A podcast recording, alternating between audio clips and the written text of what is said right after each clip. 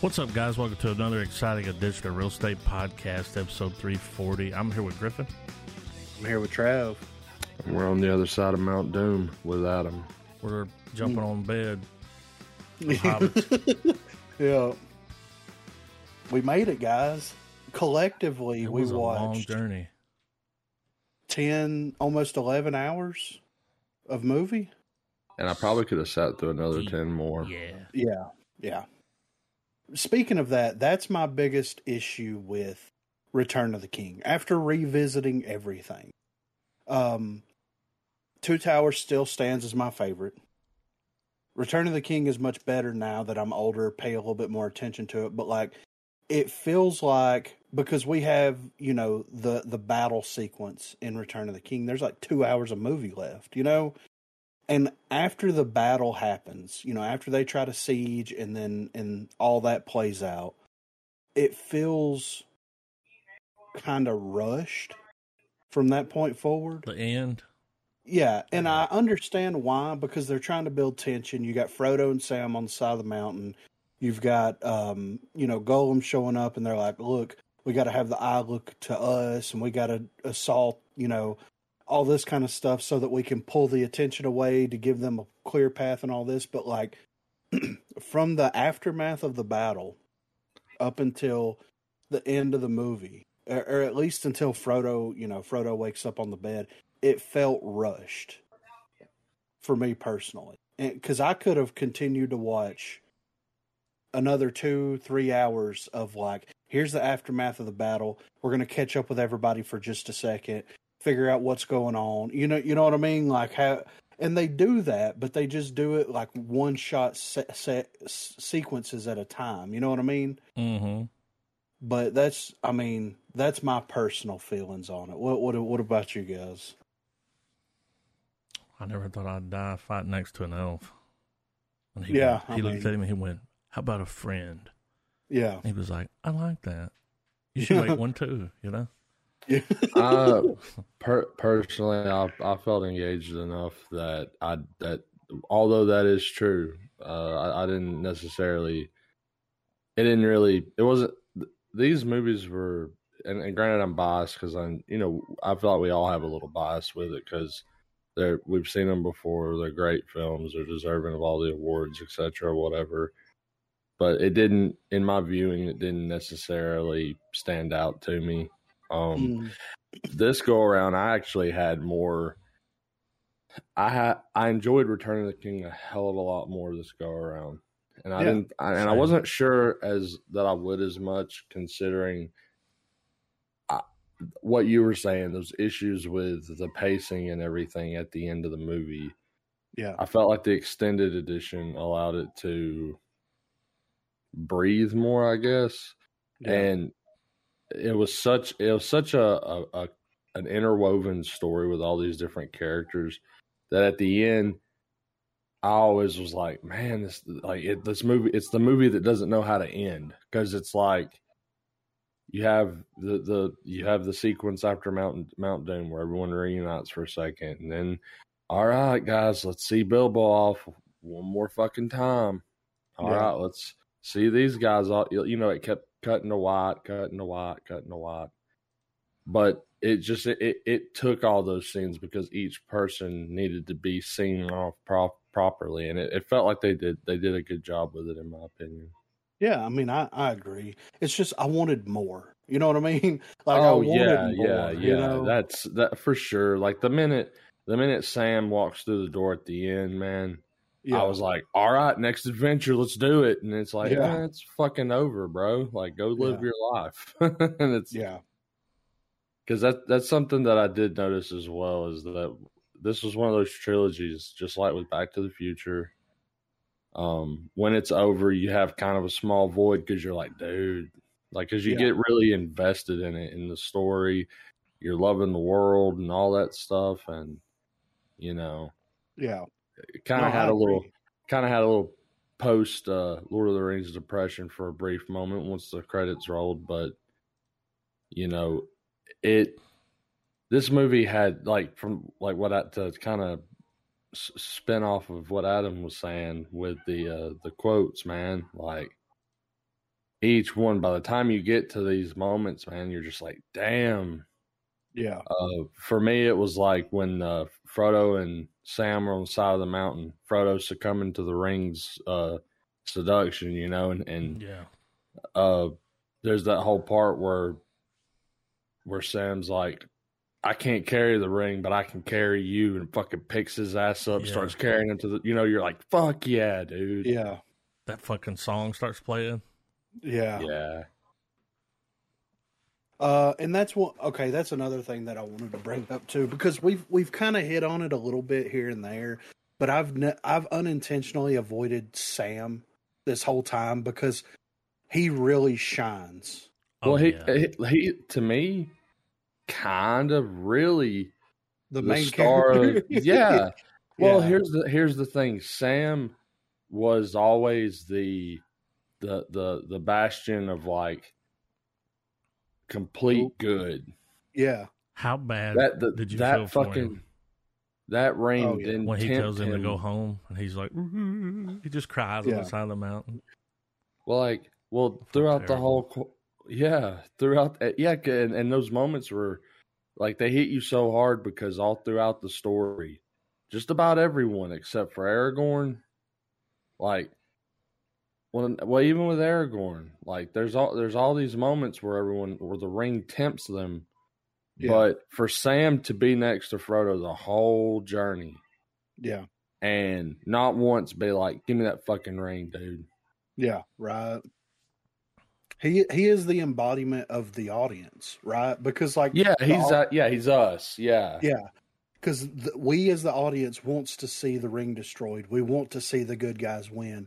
He is the he is us pushing the the plot along. It's a brilliant fucking like tool that that that the writer used. You know what I mean? Like yeah. having the audience and the reader's embodiment into one specific character that's kind of like not even quote unquote the main character or everybody's favorite character, but they're so important to the story. It's it's phenomenal, dude. Oh my god. Well, I mean, and, if you well, you realize too that like if Sam wasn't there, the quest would have. They wouldn't have made it. They would not have made it out of the end, dude. Yeah. Right. Yeah. Yeah. It but was. The, but the same. But like you said, this this the uh, you know, everyone was so integral to the story, at least on the Fellowship.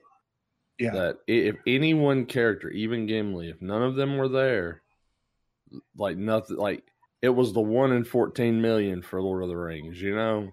Right. Yeah. Such a good job, man. And dude, I mean, Sean Astin, like, look, yeah. I, but he's never going to top. And there's a lot of people like, uh, Viggo, never going to be able to top this character, never going to be able to top this performance. Great actors, man, but like they just embodied those characters so perfectly and acted their ass off. It was just, it was beautiful, you know? Well, you know, like Elijah Wood, he's done other stuff, but he's fucking Frodo Baggins, dude. I mean, yeah. he'll forever yeah. be forever well, Frodo.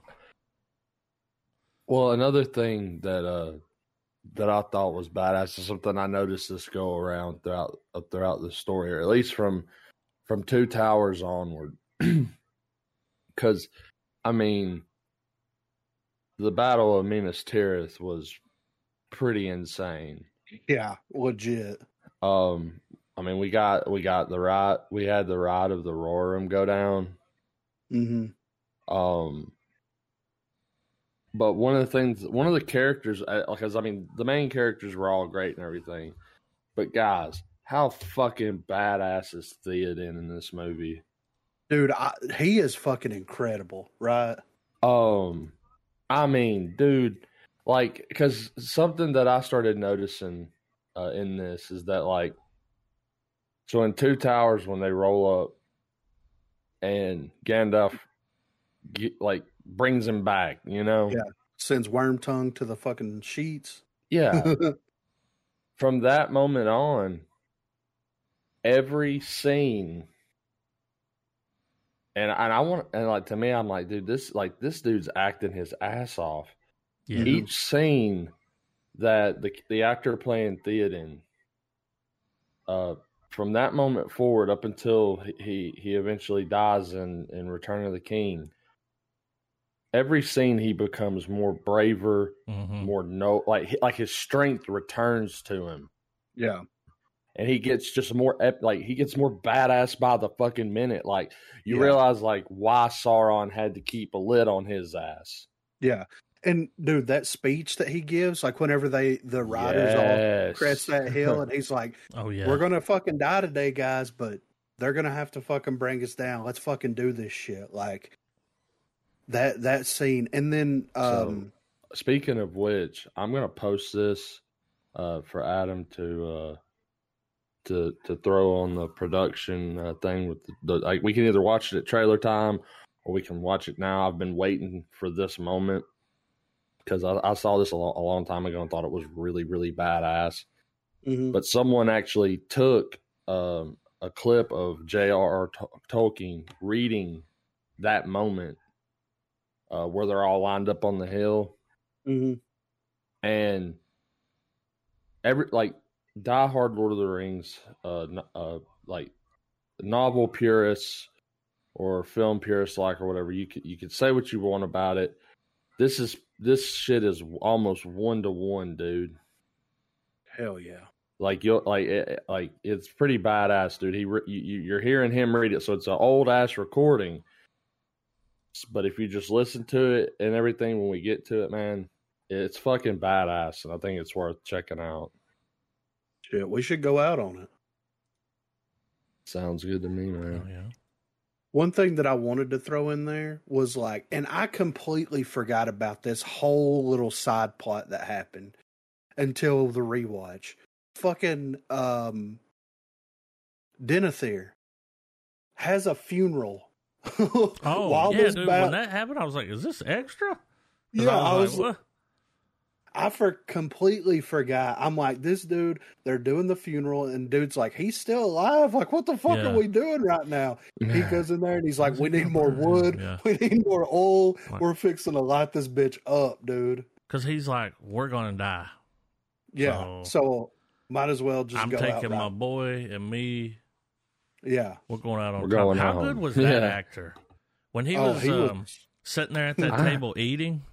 Yeah, and, and talking, yeah, yeah. Dude, just he, like, um, he was like, just he played that prick, man. Yeah, he was like, he, Dragon he, Slayer. As a side note, he, he was really good in that, that short lived show called uh, Fringe. Mm-hmm. Yeah, he was really good in it. John Noble. But yeah, I completely forgot that. that that whole sequence, that whole subplot was that happened because there's so much stuff that's happening, you know, of course. A lot, yeah. Yeah. But like, Jesus Christ, I'm like, he's going to fucking murder suicide while the battle is happening. And he's like, we got to get Gandalf up here. And Gandalf's like, dude, what the fuck, man? And what about Gandalf in war mode? Like, this oh, is the dude. first time. Where he's yeah. like yes. calling shit out. Everybody get on yes. the date, man, the door.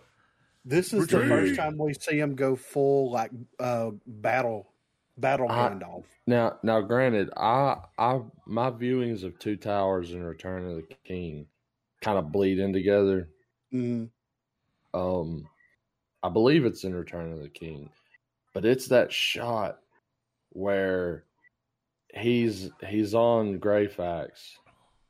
Yeah, and he is hauling ass across the plains, and he casts light on yeah. Rohan and the Nazgul. Yeah, while they're and chasing he's holding the his, and he's holding his st- that is so fucking that was so fucking epic in my opinion, dude. Yeah. He he is a bat and he's when he shows up and old Denethor's like, fuck it. He's like, I'm taking control of this situation. He's like, you're sending them home? They're fucking they're already at home. What are you doing? Like, we yeah. gotta fight these motherfuckers. This is it. The elephants. Oh, dude. Yeah. Oh, that only counts as one. Yeah. That was fucking... And then, dude, of course, Aragorn. Like, his whole... His whole... Like, if you want to talk about, like, main characters. You know what I mean? I would say Sam oh. on that side, and then, of course, Aragorn on the other side, and Gandalf to an extent. But, like, he has his full his full arc laid out right there. Like, he, he doesn't want to be king. He knows he's got to become king. He's oh, like... And it's all summed up beautifully when yes. Elrond rolls up and he's like, look, man, your chick ain't coming with you, but yeah. you need to get your shit together and fucking be the king. And he's like, man, ain't nobody gonna listen to me. And he's like, bitch, brought a gift, and brings out the damn sword. Yeah. He's like, you need to go round up some dead motherfuckers, man. Yeah. So he casts his fucking mana. He plays Army of the Dead. And I thought it was like, I, I don't know how, I don't know about you guys, but like this go around, like watching it, like that moment when, when everything's done post battle and, and the fucking dead come up to him, they can like release us. It's like, we got one that, more fight, motherfucker. You know, like, like, like, like to, to like, okay. So to shorthand it all, the king of like the king of, of man mm-hmm. summons an army of dead of the dead. Mm-hmm. Saves the, the day with it, and then he forgives the dead and releases them from their bondage. Yeah. With a sword forged from the fucking Elven Empire. Yeah. How goddamn cool is that? Yeah. You know? Like fucking legendary stat. Dude, the part that I fucking lost it at, we were talking about this last night, but the part that fucking, that I just fucking lost all control of everything was whenever you see he gets crowned. It's after, you know, when they're having the celebration, right? Mm. And he's, you know, he he he sees everybody, acknowledges everybody. Then he walks up to the hobbits, and the hobbits are bowing, and he's like, "Oh no, you bow to no man." And then he bowed like, dude, every Gut fucking punch. yeah, dude, Gut every punch, fucking dude. time. Like, I'm just like, this is the guy that like single handedly, like, well, not single handedly, but like. did everything in his power to stop everything from coming to an end on his side. He became king. He got the girl. He, you know what I'm saying? Like, he won the hero's journey, and he's like, no, no, no, no. no. I ain't the hero you, of the story. No, you are. Like, yes. And that's, it just means so much. You know what I mean? Like, it's well, like, well, even well, like at the very, very end, when they do the assault on the Black Gate. Yeah. He doesn't. He doesn't say anything for himself, for man, for whatever. Like, they all charge in for the fucking hobbits, man. Like, mm-hmm. purely for them. And yeah. like, the, like once again, dude. Like, the story's overarching themes of friendship, yes, have such massive payoffs in this, and you can tell, like, from. To, I mean, you know, to bleed a little bit of of everything. Tolkien crafted a story in the midst of like. Some of the shittiest times yeah. to be, you know, in global events, like, you know? Yeah. So you can tell a lot of that bled over in, into this, obviously. Yeah.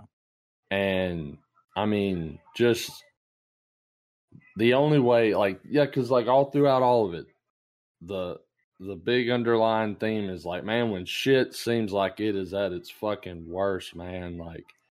Yeah. You can't do it alone. Yeah. Like that, that's the one that, that seems to be the underlying theme of the movie is like, there are some tasks that like, you're going to have to see it through yourself if it's your own personal arc, but you're not going to be able to just solo and you can't solo queue in this and in, in, in your journey, you know? Yeah. Yeah. And it, yeah. Fucking what yeah. more can, I mean, I, I can't really say any much more on it, dude. The movie's fucking amazing. The film yeah. series. I mean, there's a reason why it won all the shit it did.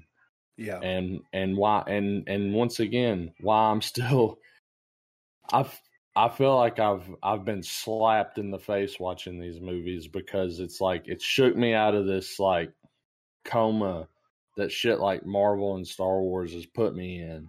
Yeah. Right. And it's made me, and it's made me really realize like, dude, we've been gypped for a while. Yeah. In terms of Hollywood production.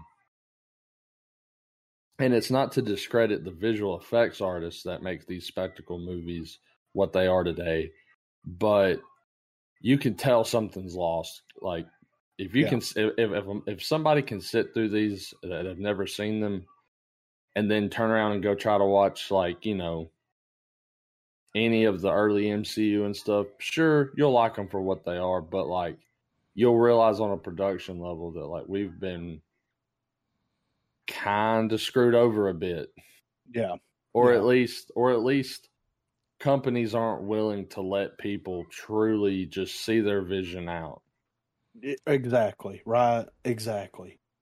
And that's the thing. I was watching an interview earlier today with um, Peter Jackson, and the interviewer was like, um, you know, the, the message behind the story and the message behind the Lord of the Rings. He's like, you know, are you, is there going to be anything sprinkled in? And he's like, well, these are, these are Middle Earth problems. These aren't, These aren't our problems. Why would I want to not only like desecrate the message that was intended in the original source material, but also pull that message down with all this political stuff that's happening? And it was, I, it, it was a click moment. You know what I mean? I was like, that's absolutely correct. Because, and like, not to get too far out there on this topic, but like, you know, there's, There's things that are written, there's source material, there's things that exist specifically with these messages and things in mind. And they're there for a reason. They're impactful for a reason.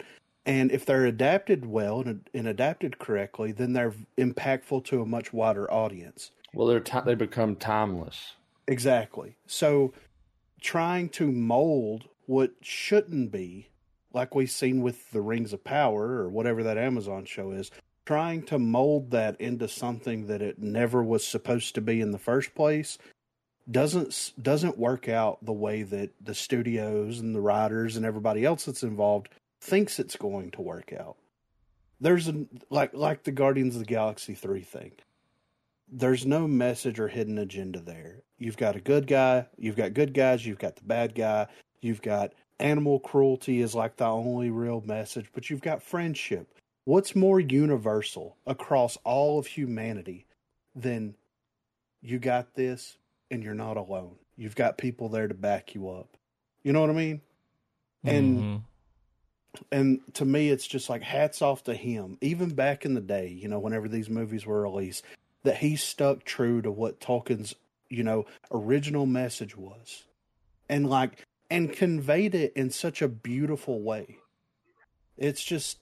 Hats off to him for, for that, you know, and it's, it's, you know, like I said, I've had an eye opening experience while watching this as well. And I've come to a lot of the same conclusions that like, I don't, our fandom is being preyed upon. You know what I mean? Our fandom yeah. is absolutely being, is being cannibalized for, for money. And like, this is, a, this is a rare situation, a rare instance where like fandom and, and, and, intent and and staying true to what the original was all coalesced into something incredible. And that's all I gotta say about it. It was it's it was a great it was a great ride, man. It was. And I, I have a feeling that like I'm gonna put this into the yearly rotate because, like I said, dude, this is the first time I've watched these movies since they since the extended cuts dropped back in the day. Mm-hmm. And I'm, I'm they're going into rotation. Well, this was my first my first foray into the extended editions.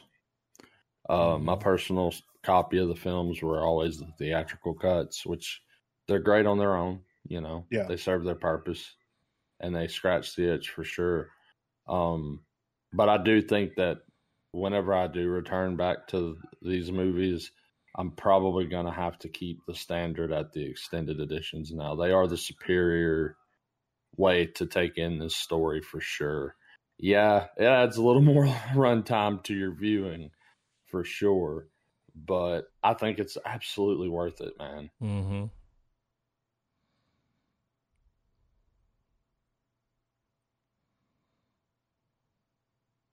Yes, it was.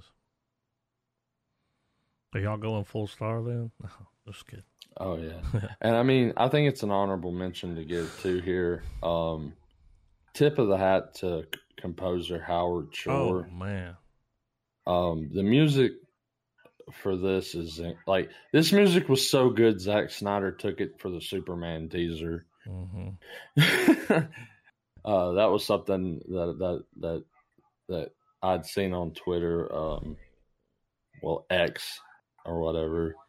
Um, someone had, uh, you know, someone, you know, I, I have a few Snyder things that I follow, and uh, someone had posted in the in the For You the original Man of Steel teaser, and sh- sure enough, like in one of the comments, someone was like, "Funny how they used the Gandalf death music,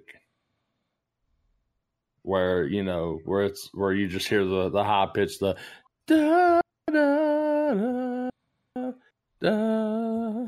Like I didn't, I, I never put two and two together, but it was it was funny. But yeah, Howard Shore though, like I said, a hell of a score. Um, I still think the, the, the piece he wrote over the sequence of Gandalf and the Balrog fighting is, I mean, dude, it gets the chef's kiss, man. Yeah. And uh, epic. Yeah. And you know, kind of what Griffin was saying though, um, in a way, like, and I know you and I have um, have have talked about this before on and off pod. Um, but the uh, the weaponization of media and putting in putting in agendas. I mean, I know that's a buzzword. I know yeah. that it's a quick way for people to start rolling their eyes and stuff. But it's true, man. And when mm-hmm. you go back and watch something like this, it, it only becomes more blatantly obvious. Well, wow. Like so many older movies, there's a lot of them, you know, that are just, it's different. It really is. Like I watched, something's, uh, Mystic something's River, lost, and you know, uh, with my grandfather. Good movie, man. Yeah. I ain't seen that in a minute. In two thousand three yeah. is when that came out, but it's kind of it doesn't. You know, it's back when they just made movies. The reason we watched this because we watched The Drop, and that's that guy um, Dennis um, Lehana, something like that. He wrote, yeah, you know, Gone Baby Gone. The Drop was really good. It was James Gandolfini's last movie. I think I remember when that was advertised. twenty fourteen Or... I heard him talking about it being his last movie. I was watching an interview because I'd been watching some Sopranos. Yeah. And I heard it mentioned and went and watched the trailer, and I was like, oh, it's got Tom Hardy in it, you know? Um, yeah. But that's the guy that, that did Shutter Island. Is The Drop, is that the one where he adopts the uh, dog? Yes. Yeah. yeah, me and Marina watched that. They're you know, the, this... dude, that ending though.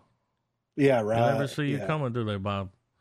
Um, The Sopranos was always one of those shows that I don't think I could ever rewatch again, but I'm glad I did watch it. Yeah, I'm glad I got a one view and got, you know, a one and done under it. Drop was good. I, it's been a long time since I've watched it, but I remember that was one of the first like Tom Hardy movies that I. that I watched because it came out what twenty fourteen fifteen, twenty fourteen yeah, yeah so I remember. What was the movie where it was him and Shia LaBeouf and they play like some bootlegger uh, sons? Oh man, it wasn't he, he always wore he always wore a cardigan and walked oh, yeah, like he, he totally had a, really like room, you know, he had that mountain kind of understand him. Yeah, yeah. I remember Shia LaBeouf and Tom Hardy. Yeah, I remember watching that. It was good. What was it? Not The Drop. It was Lawless. Lawless. twenty twelve That was good. Yeah. Oh, yeah. Yeah, because the first thing I saw him in was Inception, and I was like, this dude's going to be big. And then I watched uh, The Drop after that. We were on vacation. And it was playing on like uh, H B O or something, and I was like, "Oh, this got that dude from." Uh... I'm not sure how long after that. I think I, I think I ended up watching Bronson. Oh yeah, right. Oh, yeah. And was and was like and was like I'm, yeah, like I'm fucking down, dude. Yeah. It's a, to me the the scene that won me over is Tom Hardy for Tom Hardy as an actor. Is that scene in Bronson where one face is one one side of his face is painted, and he's having a conversation with himself. Yes, yeah. And the way he just flips sides and talks and just kind of bitches himself out and everything, I was like, dude, that's some good, some good delivery. He owns some other stuff, you know. I mean, and I mean, since we're already in Bronson territory, the whole part where he fucking has that guy come in his cell and he locks yeah. it and he goes, he turns, he's like, "Shut up, you cunt!" Yeah. He throws him the Vaseline. And he's like, "Rub me down quickly," you know, and he fucking. You know, he does that shit, and then he just proceeds to beat the fucking shit out of, like, four guardsmen. Just like... So, uh, did y'all rate it? Full fucking star. Yeah. yeah. Gets a full ring, right? Yeah, that happened. You must have, when you dropped, because I said, I guess y'all are giving it a star, right? Yeah. And after we It gets like, the coveted. For... Yeah. It gets the coveted Golden Real Estate Smeagol. Oh God, dude! We, I forgot no, that no, he no. bit that, his that finger off. Like I completely forgot that Gollum bites Frodo's finger off. I'm like, holy fuck, he's going in on this like, dude. All he had to do was pull the ring off. Yeah, right. I mean, I mean, dude, the way he fucking dies, dude. He's falling into that volcano. He like he is very much aware he's dead, but he yeah. does not give a fuck. He's got that ring. And he, he like he, he achieved his plan. That's one thing too. Smeagol actually executed his plan to get the ring. Yeah, like he won. Yeah, but he didn't win. I got a little bit of movie news. If y'all ready to touch on this real quick. So Tron Ares is to finally. Oh wait, begin are filming. we? Are we? Did we? What? Did we cover? Did we cover Loki? It was last week, wasn't it? it yeah, the last episode came out last. Oh, this is a long-ass movie, guys. So I was, I was just, for some reason, I thought we didn't go over it. No. But yeah, uh, okay, my bad, yeah. my bad. I'm pretty sure we went over it last week, right? That was the... I don't know. I think we did, though, right? Let's see when, did when that the episode last come episode out? Aired. Yeah. It was November God. the ninth. Oh, yeah, we definitely. So, okay. We definitely touched on it last episode, yeah.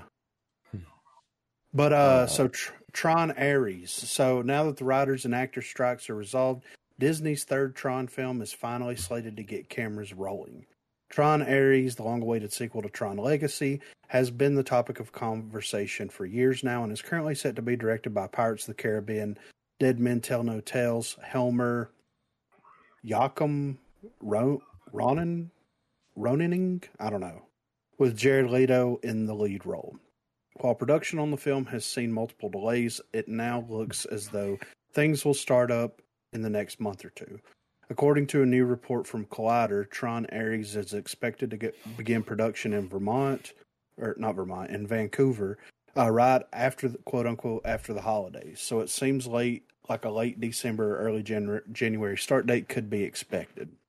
Uh, in addition, Le- Toledo Tron Ares stars Evan Peters, Greta Lee, Jodie Turner-Smith, and Cameron Monaghan. The property is a hot one for Disney, especially after the recent opening of the Tron Light Cycle Run attraction debut at Walt Disney World earlier this year. Um, yeah, I'm a producer on whatever the upcoming film becomes, and hopefully we'll get to make it one day soon, but we're still in, in development on it. Producer Justin Springer told comic book dot com earlier this year, and there's not much that I can say about that just because we want to get everything in order, and we want to make sure we have a movie that feels like it meets the ambition of the things that have come before it. So I would love to do it. And I think now the ideas that we've explored in Tron and where you uh, would imagine those ideas evolving to are more relevant than they've ever been. So it feels like the right time. And there's a giant ride here now. And there's one in Shanghai. But we have to get it right. We have to get the story and we have to get the team right. And there's, uh, and so there's still stuff to do before we have much to say about the movie. Steven Lisberger, the director of the original Tron, isn't fully involved in the new fan- franchise entry, but is offering some advice and guidance on bringing another Tron to life. I play the Obi-Wan role where less is more. Uh, Liz Berger told comic book dot com, ideally I could give them three sentences. That's all they would need, but I'm not down to three sentences yet. Okay. So we've got another Tron movie. And with Jared Leto, like, that's interesting, but is he going to be like the villain?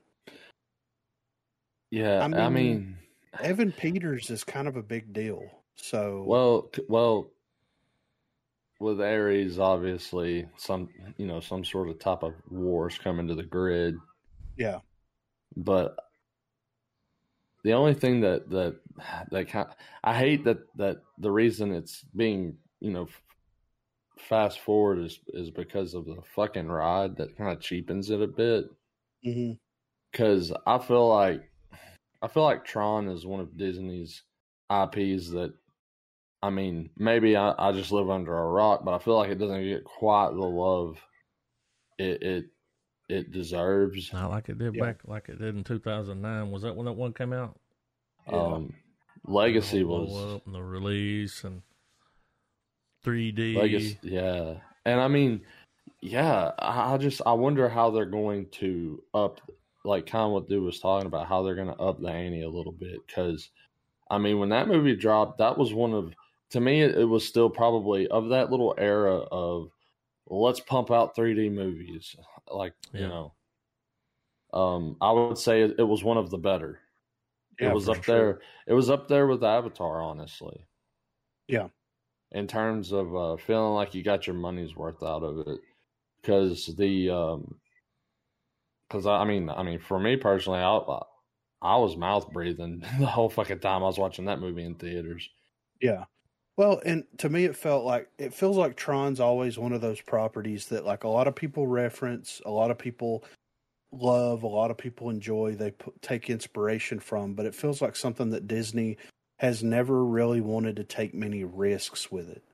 Um, and now, like, is now the right time to take another risk on it? Sure. I mean, they're losing the Marvel fandom, they're losing the Star Wars fandom. Why not take a risk on Tron? Um, but we'll, we'll see, like, we'll just have to wait and see how they make it work. Because if it's like, to me, Jared Leto, if he's, if he's in the movie and more, more likely play a villain, is it going to be a cut and paste of the villain role from Blade Runner twenty forty-nine?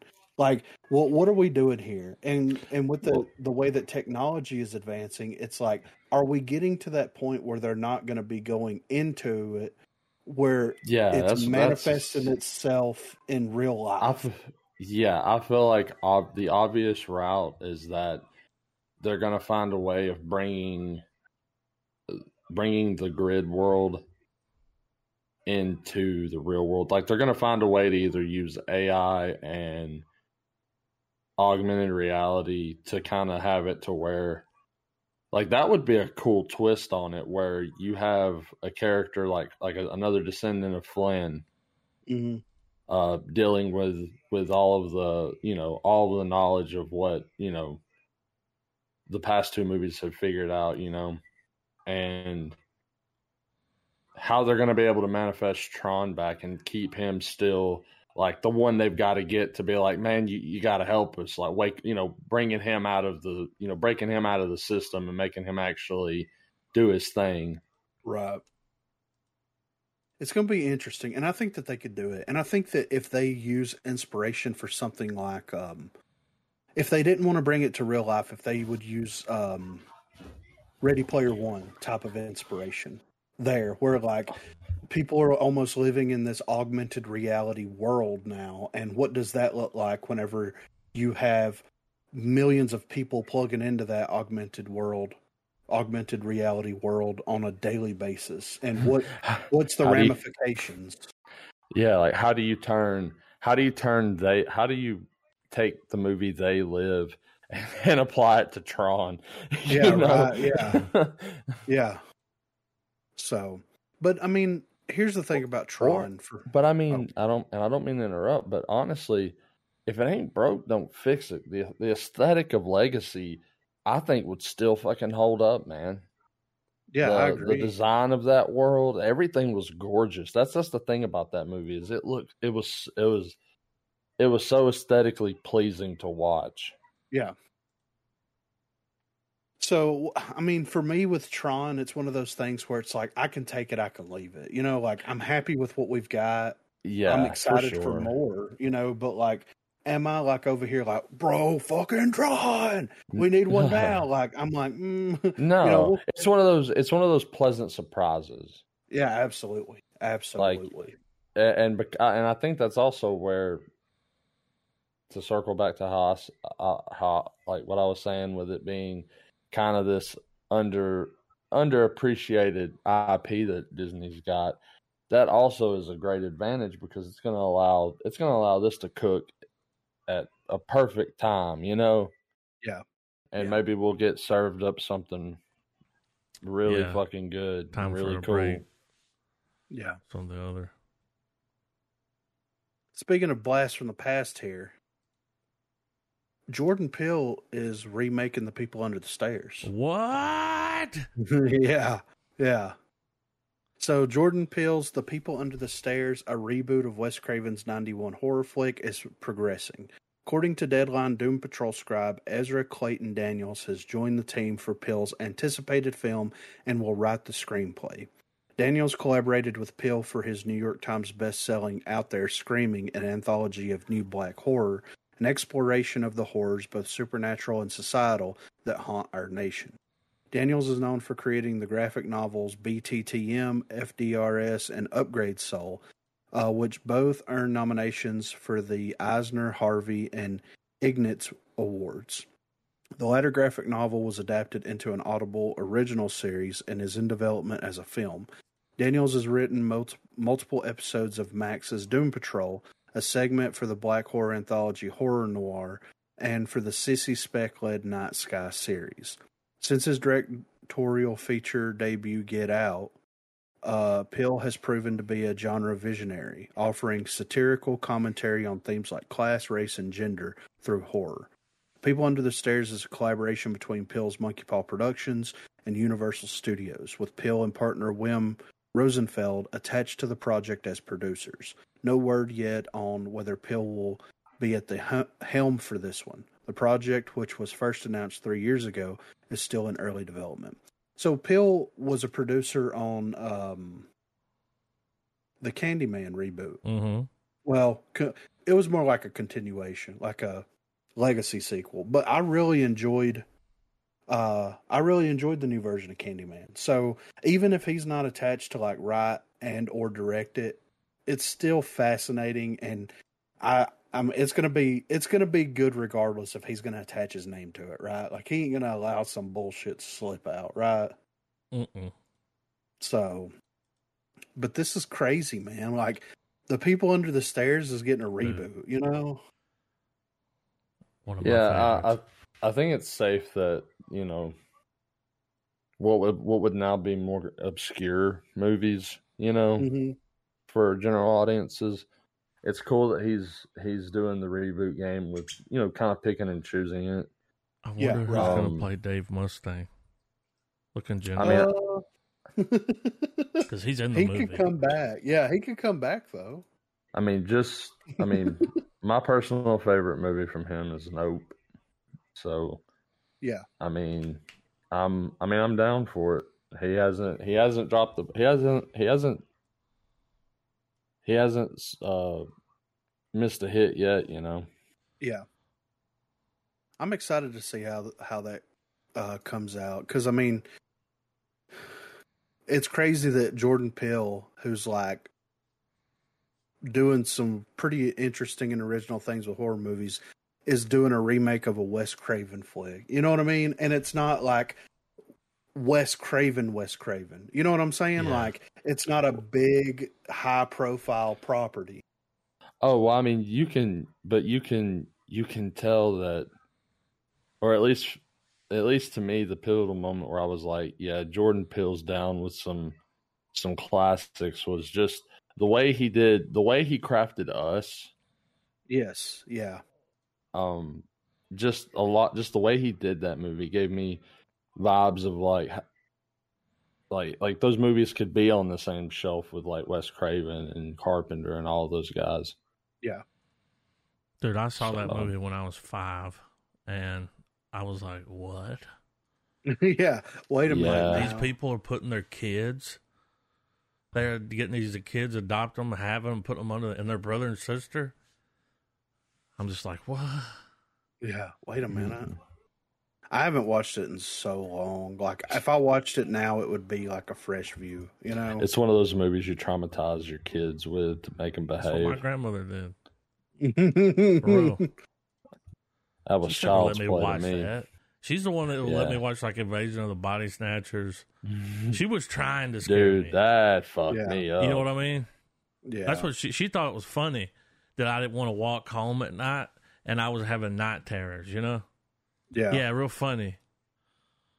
I just I feel like one of the, the scariest. I mean, I mean, regardless of age, but if you think about of like being a child, like the concept of a body snatcher, that like, uh, like so, like a face that is supposed to be familiar and comforting is actually trying to fucking kill you. Yeah, that's yeah frightening. You know, Barbarian right. was real close to kind of. People Under the yeah. Stairs, like it kind of different, but I could see the influence uh, there. I'm hoping maybe this works to where he will eventually, you know, and I'm sure he could walk into the studio right now and probably be like, "Hey, I want to, I want to redo this, you know, seminal horror film," and they're like, "Yeah, go for it. Here's all the money in the world." Uh, just on the just on the merits of what he's already put out, and it'd probably do fine. But it would be it would be cool that he just he's just building a resume to where eventually he's like, all right, I'm going I'm going to tackle a, a behemoth of a of a movie. I'm going to do it my way and all that kind of stuff. You know, you know, throw his taste and flavor into it. Yeah, and give us you know, imagine if he could somehow uh, get a hold of one of the the the the slasher characters and just what he could do. Like, what if, like, would you watch a Jordan Peele Friday the thirteenth movie? Yeah. Absolutely.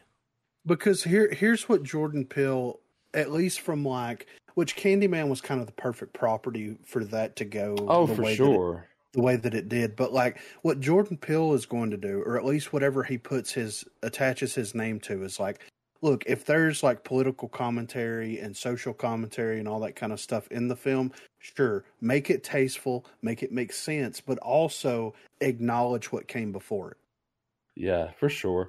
And, and with and and you know how like and and the thing with Candyman though is that it just it was just him producing it. So yeah. I try not. So I don't. That, that's that's my. That's one of the reasons why I'm like, man, I'd like to see him specifically sit down, pen to paper, and write out one of these, you know, type of reboots and stuff. Yeah, so, yeah. And it, this this is going to be a really cool uh, first outing of him trying to do that. Yeah. So, and I like the uh, I like Doom Patrol. So them pulling the writer, one of the writers from Doom Patrol over, because oh, Doom it's Patrol, in good hands. Yeah. Yeah, because Doom Patrol has some like really wee- wild out there ideas, and it it translated well to the small screen. So I'm I'm interested to see how, how some of those ideas similar to that will translate to the big big screen, you know, so. Yeah. So speaking of Disney, Disney is no longer releasing Austin Butler and Tom Hardy's The Bike Riders. So The Bike Riders starring Austin Butler, Jodie Uh, Comer and Tom Hardy will no longer be released by Disney. A new report from Jeff Snyder reveals the drama, which is set in the nineteen sixties and follows the rise of a fictional Chicago motorcycle club, was removed from the Disney release schedule just two months before it was due to land in theaters, with The House of Mouse now reportedly dropping out of distribution. New Regency, the studio that finan- financed The Bike Riders, will now shop the movie around and seek out a new distributor and are, quote, open to all possibilities, including a streaming release. No reason for Disney's decision has been given, but it is possible that the issues that have arisen from the now concluded actor strike led to the studio backing out in order to prioritize other projects. The Bike Riders has been well received by critics so far, with MovieWeb's own Patrick Hayes uh, heaping praise on the vision of director Jeff Nichols. The Bike Riders was recently delayed amid the SAG-AFTRA strike, while the movie, which stars Austin Butler, Jodie Comer, and Tom Hardy, had been given a release date of uh, December the first, twenty twenty-three. The film was pushed back after talks between the actors' union and the studios yielded no results. At present, the Bike Riders does not have a release date at all. While the Bike Riders is now unlikely to land in December, several other major motions, nope, several several other major projects are set for release, including the action outing Silent Night, uh, Poor Things starring Emma Stone, um, Wonka, Aquaman and the Lost Kingdom, The Iron Claw, The Color Purple, um, Renaissance, a film by Beyonce. Apparently, it's like a concert it's, movie thing. Yeah, which is due what for release movie, on December you know? the first. Yeah, so it's interesting. Like, it's interesting that Disney kind of backed out because, like, I mean, of course, this isn't. Uh, What's rated you know, R? Well, it's rated R, but like, dude, they've got Fox. They could have released sure. it under the Fox banner, and like, it's got an eighty-five percent. Yeah, so currently on Rotten Tomatoes, it's like, why would you? Well, what happens in the movie that they're like, yeah, we're gonna, we're gonna. Yeah, it has to be something so, like that. Yeah, right. So, and it's, but it's a bike gang from the sixties. Yeah. What can you expect to be in that movie? Yeah. If it's period Kinda appropriate, hard to work your agenda into that, right? Yeah. Let's what, be fair here. Yeah. So, uh, but I mean, look. It's a win-win either way. The movie's going to get released. I'm looking forward to it. It looks great. It could go straight to streaming, yeah. which is great. That means we get to watch it sooner. It could go to theaters. It could do a simul release if they wanted to do that. Uh, either way, it's a win-win for us. I think and, Warner Brothers will pick it up. Yeah. I think it'll and go to H B O, if not the theaters. Yeah. Here's what would be cra- what if the Bike Riders comes out and it makes like a billion dollars? Yeah, I hope you know? it does. And Disney's like, dude, fuck. what the fuck, man? Yeah, Kathleen. Yeah. So, but at least, and I'm, I'm really am excited for it. I think Austin Butler's going to kill it, and of course Tom Hardy. I mean, yeah, so it's going to be good. Yeah. Speaking of Disney, Taika Waititi thinks his Star Wars movie will quote piss people off. So. Taika Waititi is one of the directors who will be behind one of the many upcoming Star Wars projects, and it seems that he already knows that his film will be controversial and will generate mixed reactions from fans. In addition to having experience within Disney's Marvel Cinematic Universe as a director and actor participating in the Thor saga, Waititi has already been part of the Star Wars universe, directing and starring in The Mandalorian. In addition, his close relationship with Disney goes even further, having participated in the Toy Story spinoff Lightyear. So no one was surprised when Lucasfilm confirmed that the filmmaker had been chosen to direct a new movie set in a galaxy far, far away. The project has suffered several delays, especially due to the busy schedule of Waititi, who this week is releasing his most recent movie, Next Goal Wins. But it is expected that he will be able to make uh, considerable progress on his Star Wars movie in the coming months, and it seems that he already knows the film will have an impact. Speaking with Variety at the premiere of Next Goal Wins, he was asked to describe his Star Wars project, and the director revealed that it will be controversial. Quote, "It will be, dramatic pause, a Taika Waititi film. It's going to piss people off."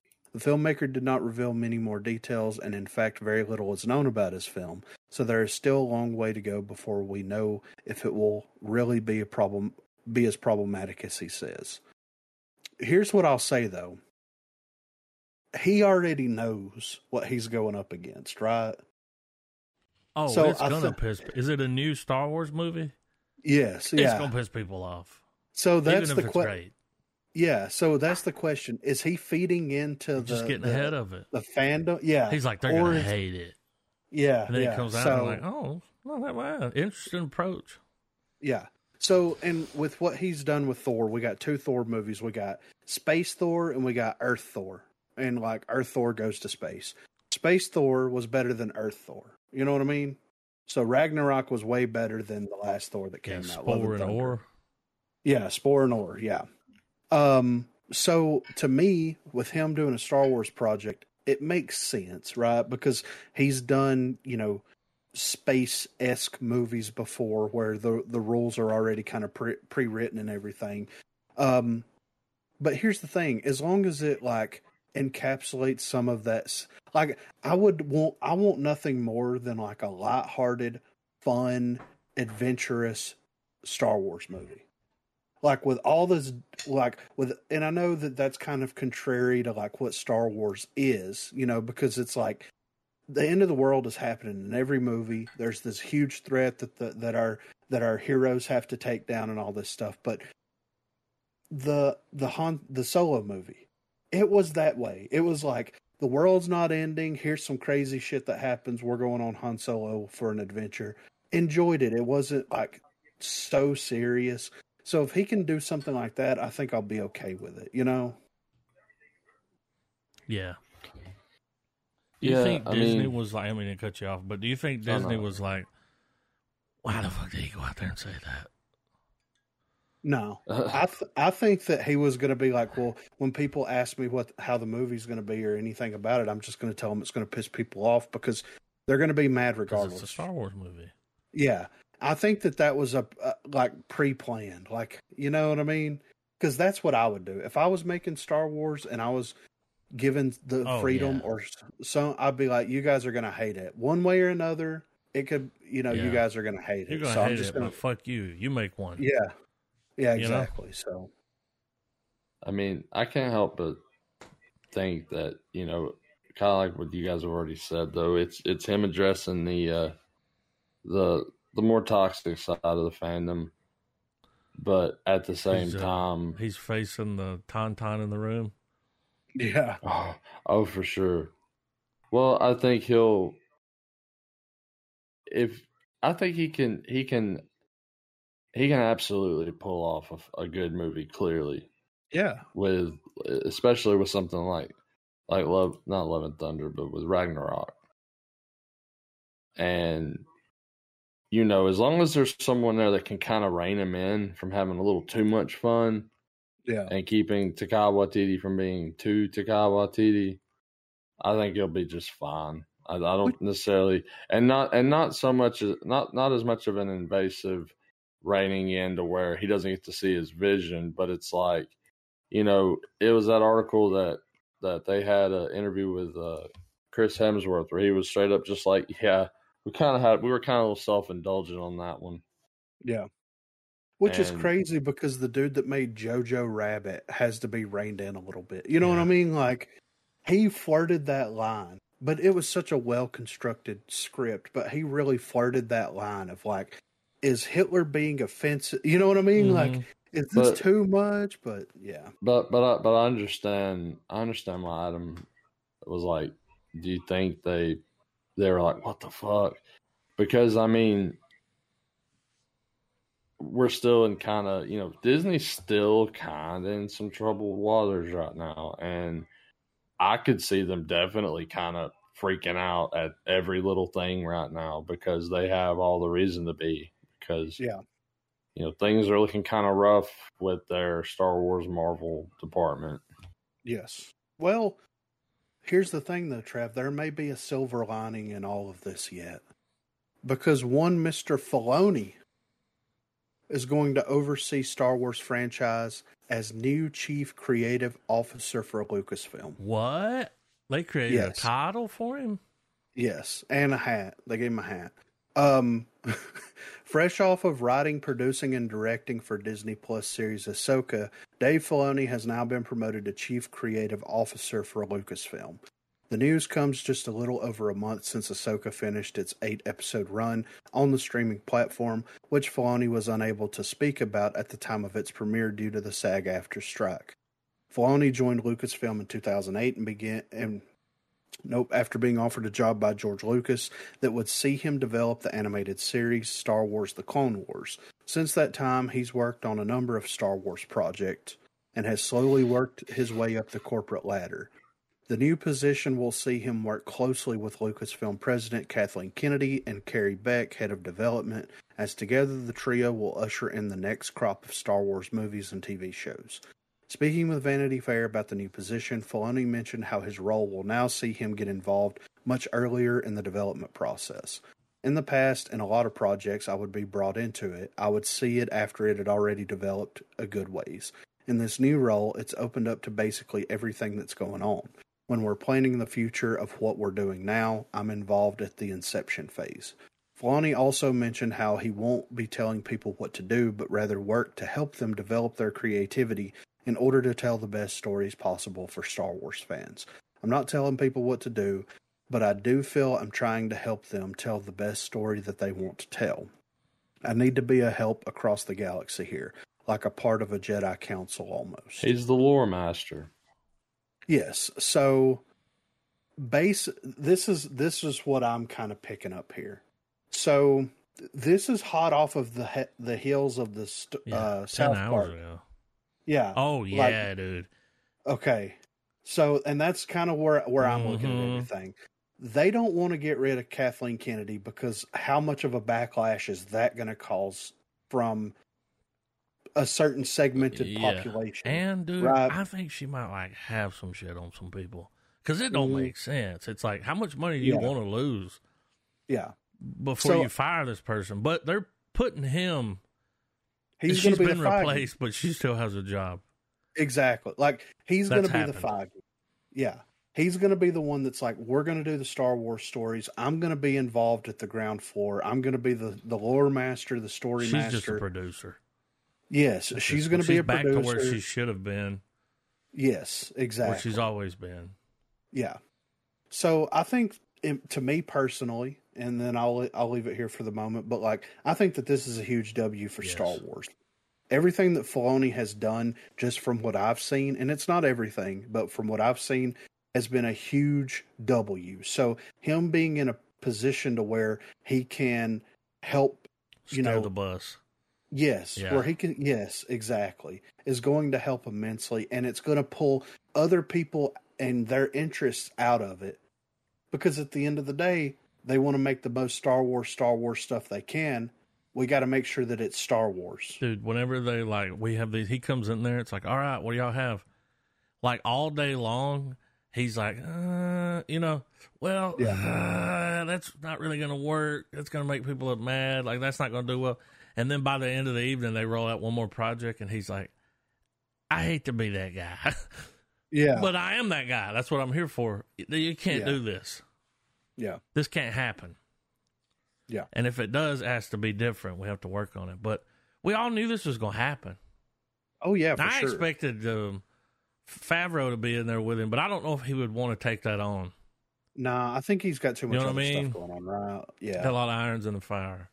Yeah, but we all with with Mandalorian, Ahsoka. Yes, I mean, and he made him money on the the other stuff, the animated. Yeah, I mean, this guy finally, when Lord, when's gonna be my time? Yeah, he got it. They made him a and, chief creative officer.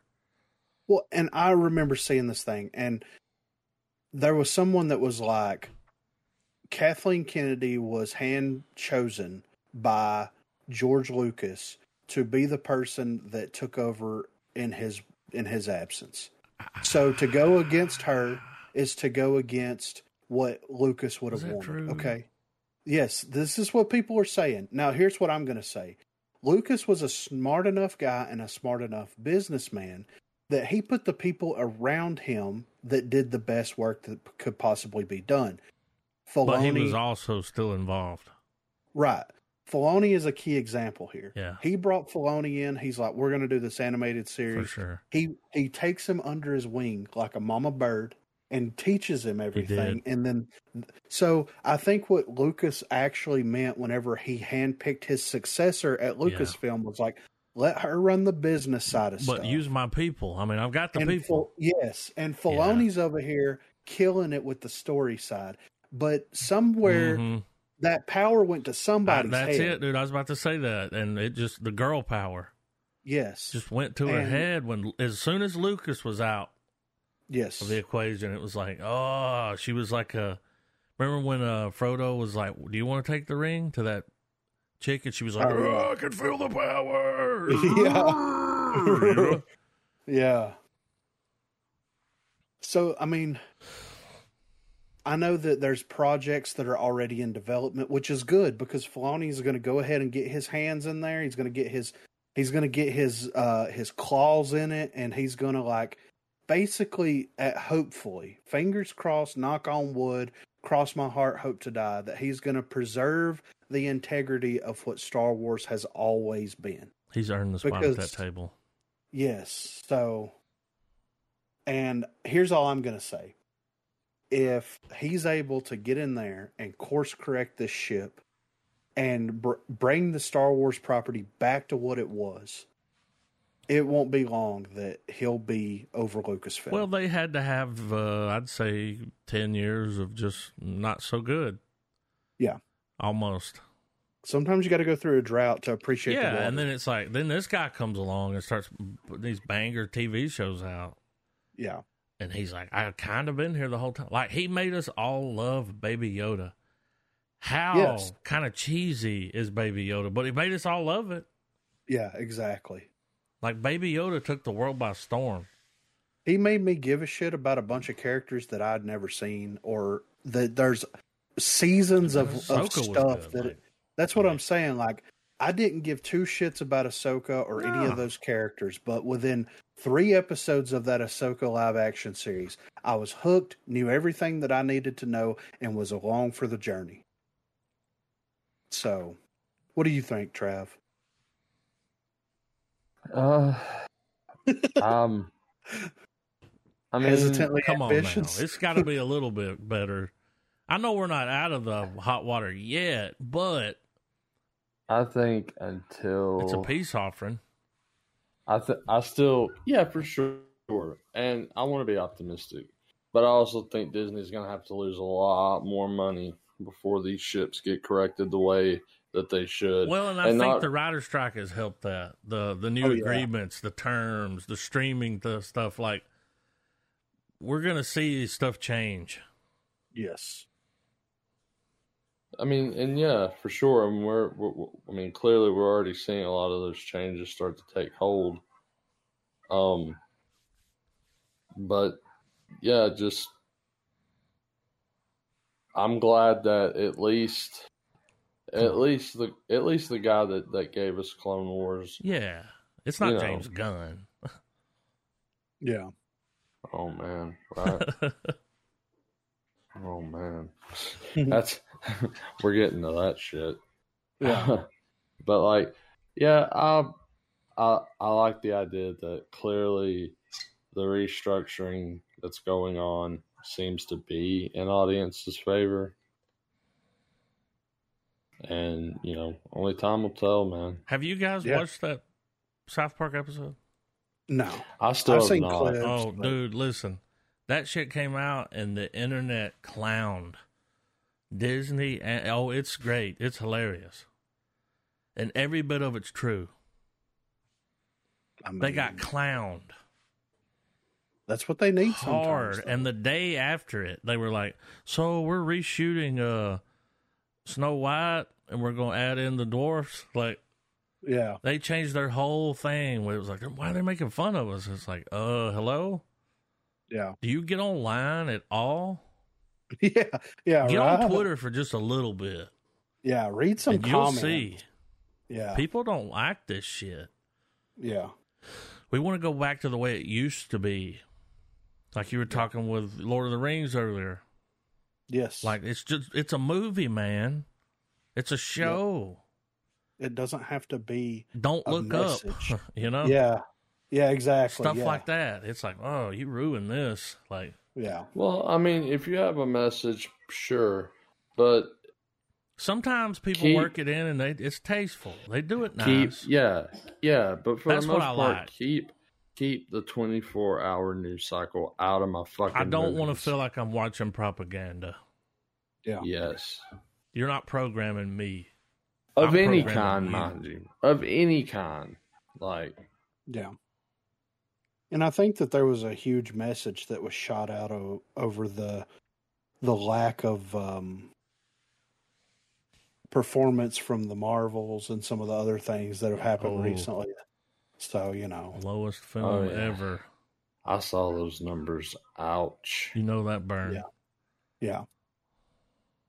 Speaking of Marvel, speaking of Marvel, though, we got a we got a, a Marvel W in my opinion here. So there's been some casting rumors that are floating around, uh, and two specifically that I want to hit on here. Reed Richards may be played by Pedro Pascal, and there's rumors that Galactus could be played by Javier Bardem. Dude, they've released a bunch of names. Yeah, now, they have, and I'm like, yeah. is this is a thing, right? Like, this is they're in talks. There was sources that were like, "This is looking like, yes, it's going." I is, think that's what this is what they're doing. This yeah. is that spot where now, all right, they're like, "All right, we're thinking about picking this guy.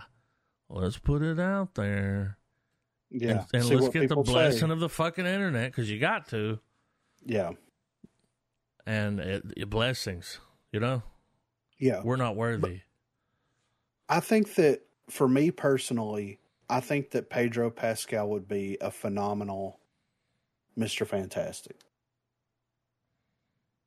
But... I, I mean, I don't... There, of course, there's other people that they could cast that would probably, like, be more genuine to the characterization of Mister Fantastic, but I think just from a pure... actor standpoint and a performance standpoint, yeah. I think that Pedro is able to deliver. I think he would be very believable delivering some very high level information to somebody else. And at the end well, of the day, that's what Mister Fantastic does. Well, yeah. And I don't know if you guys seen the rest of the, the, uh, the Fantastic Four rumors and stuff like that. But one rumor is that the plot is that the film's going to focus around Sue Storm. I did see a casting for her. And apparently, and this is gonna, I mean, I don't, I mean, this might play into Pascal, uh, and into his range and stuff, but they said that they're gonna write the script where it's gonna kind of shed a negative light on Mister Fantastic. Mm-hmm. And I can see where they could do that, but why in the first movie? Yeah, I mean, that's because, dude, like, there was a long, like, decades of where Mister Fantastic was, like, the Marvel dad. And then, like, whenever they started doing crazy shit, like whenever they sent Hulk out into space and the Illuminati and all that, that's whenever they really started kind of diving into Reed Richards' more logical but cynical side. So why are you going to pull those punches early? Unless it's leading up to like him doing some craziness with Kang, if that's what we're doing or whatever. So. Well, and it could be a short run that they're going to use him for. Because we're in that world now where there could be more than one. Yeah, you know, well, I we're mean, there, and, so it and, could be a short run. I don't, I don't see him sticking around for ten years. I now, really don't. It could Not also, with his kind of career, like.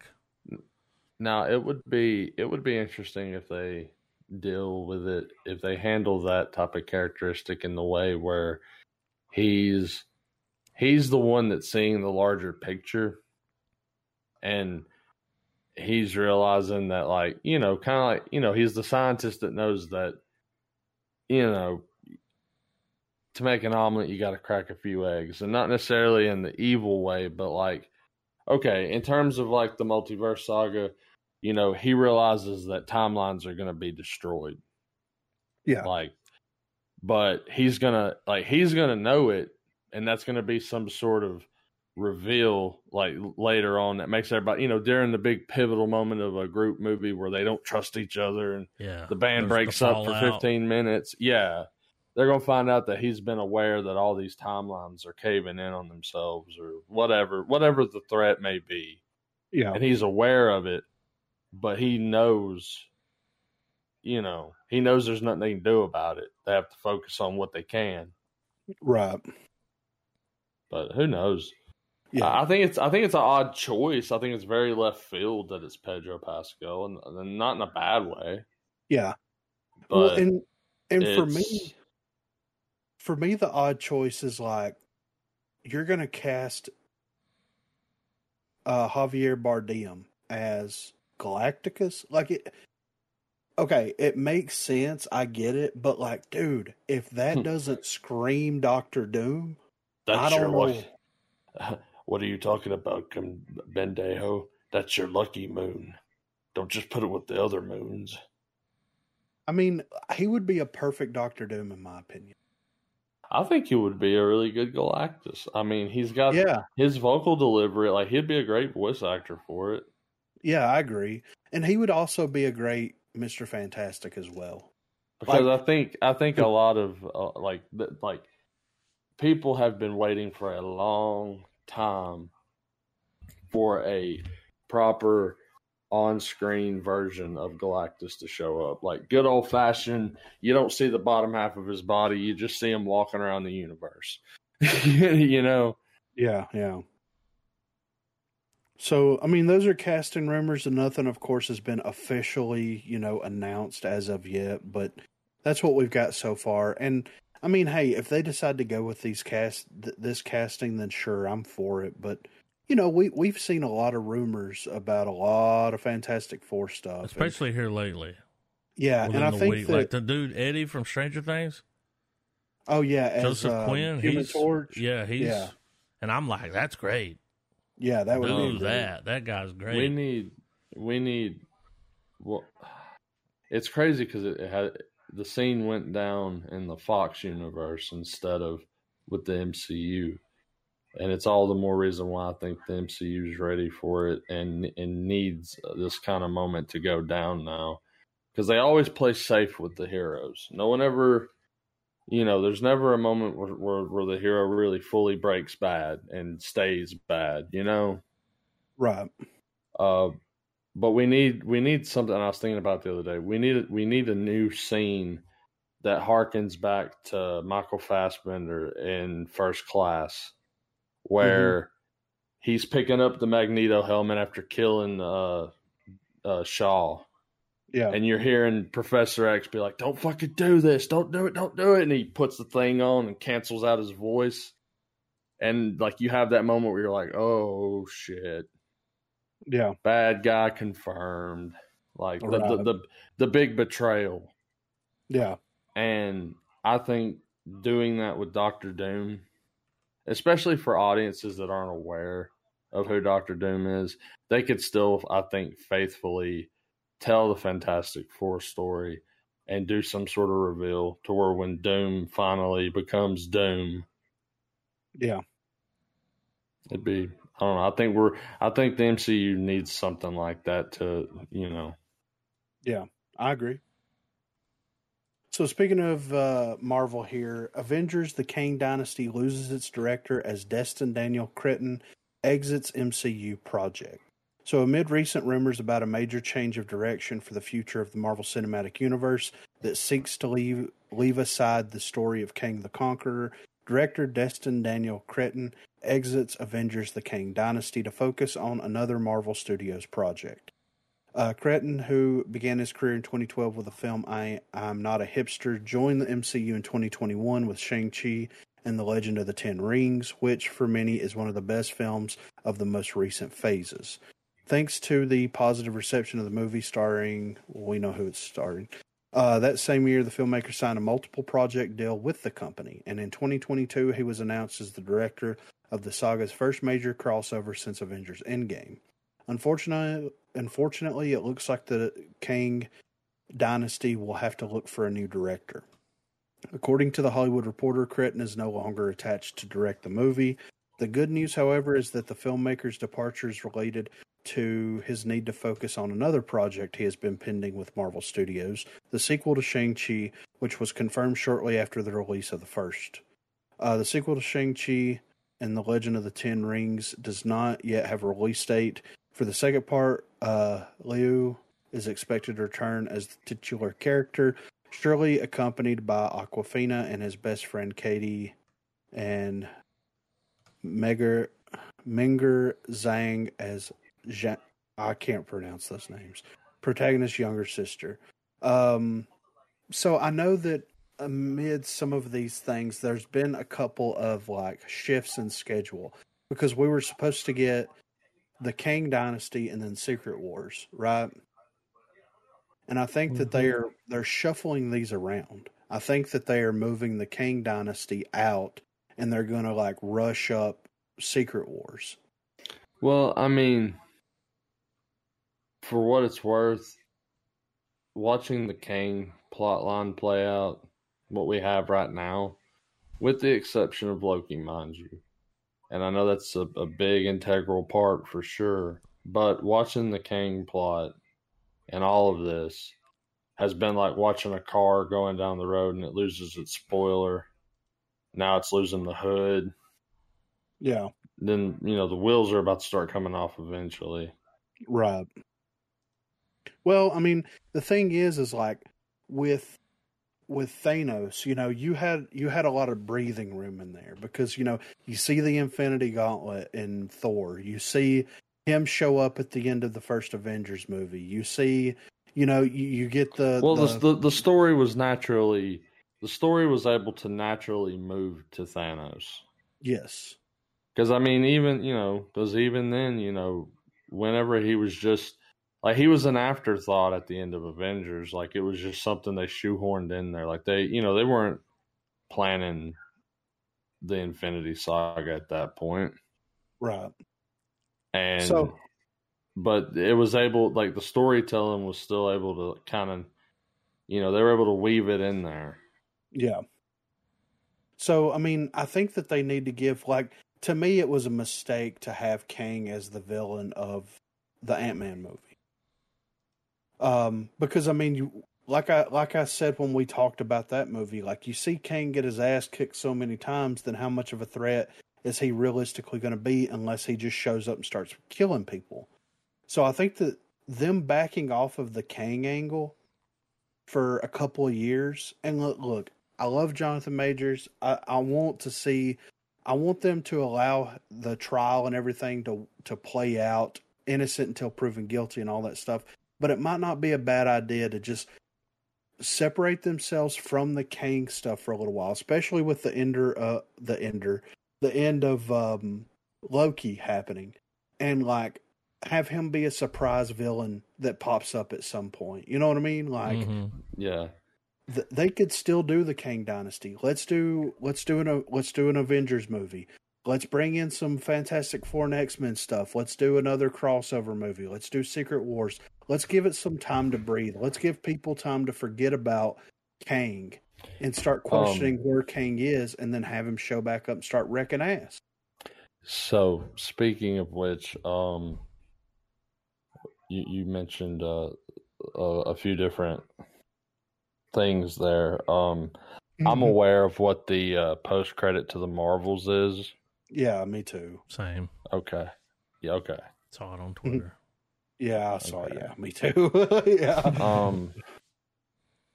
So yeah, now, I, I haven't see seen... the clip. I saw. No, me I read either. the description. Yeah. Of... I watched the clip. So, it's oh, on YouTube. Oh um, yeah. yeah. Uh, a coworker. Yeah, yeah. A coworker dropped it, but uh, I mean. I think another thing, too, I know we don't have to delve into it too long. I know we got to keep moving, but uh, I do think that one of the things that that has really fucked a lot of this up for Marvel has been Disney Plus.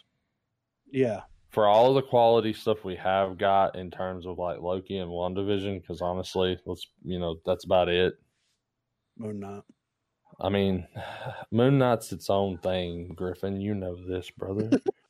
Like, I still have faith that Midnight Suns are going to show up, dude. And I'm right there, and I'm and I'm and I'm faithful there with you, man. But and and I think those shows should absolutely reign supreme on Disney Plus mm. because those should those are like they, they can do that without having them bleed into the movies. Because yeah. now, in in order to to understand Kang's plot. At least to to to to experience the full Kang arc, you're gonna have to watch a bunch of movies now. Then you got to turn around and watch Loki. Yeah. And you, I don't know. It's, you've got to, it, it, it, you, you can't, there's a fine line between not treating your audience or like not treating your audience or insulting their intelligence and then just assigning them fucking homework. Yeah. No, I agree. And I think if they can get back to where let the build-ups from the various films flow naturally to a given destination instead of, all right, guys, let's pump out six hours of, you know, maybe thirty minutes of critical information. Yeah. And I don't know. I think that's one way to course correct it for sure, which, I mean, I know we went over it before how Bob, Bob Iger was like, yeah, kind of saturated some shit on Disney Plus. Yeah. Well, and, and like I said, I mean, the, the Marvel, Marvel is going to have to pull a Star Wars. They're going to have to re-earn the trust of their fandom. And that's, that's what needs to happen. We see that happening right now with Captain Marvel because, you know, th- there's a difference between like inclu- inclusion and, and, and alienation, right?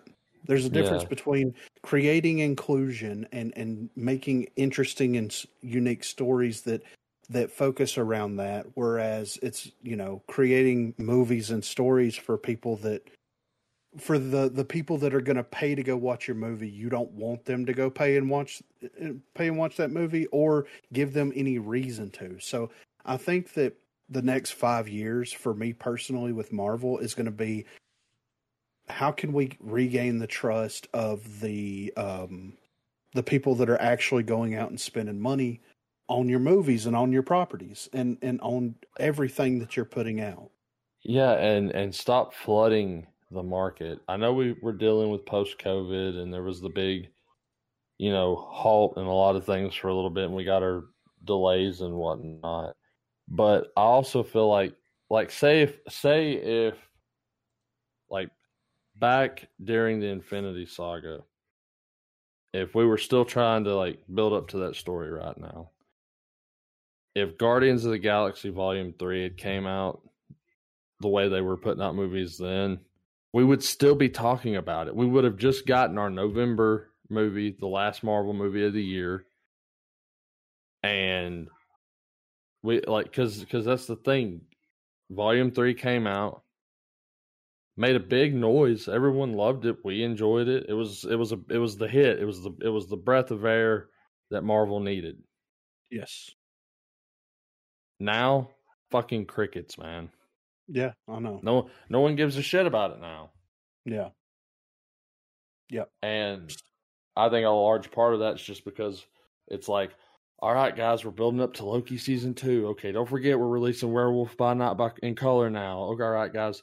Um, uh, the Marvels, yeah, like Secret Invasion, yeah, for the um, five people that give a fuck about the Marvels, like,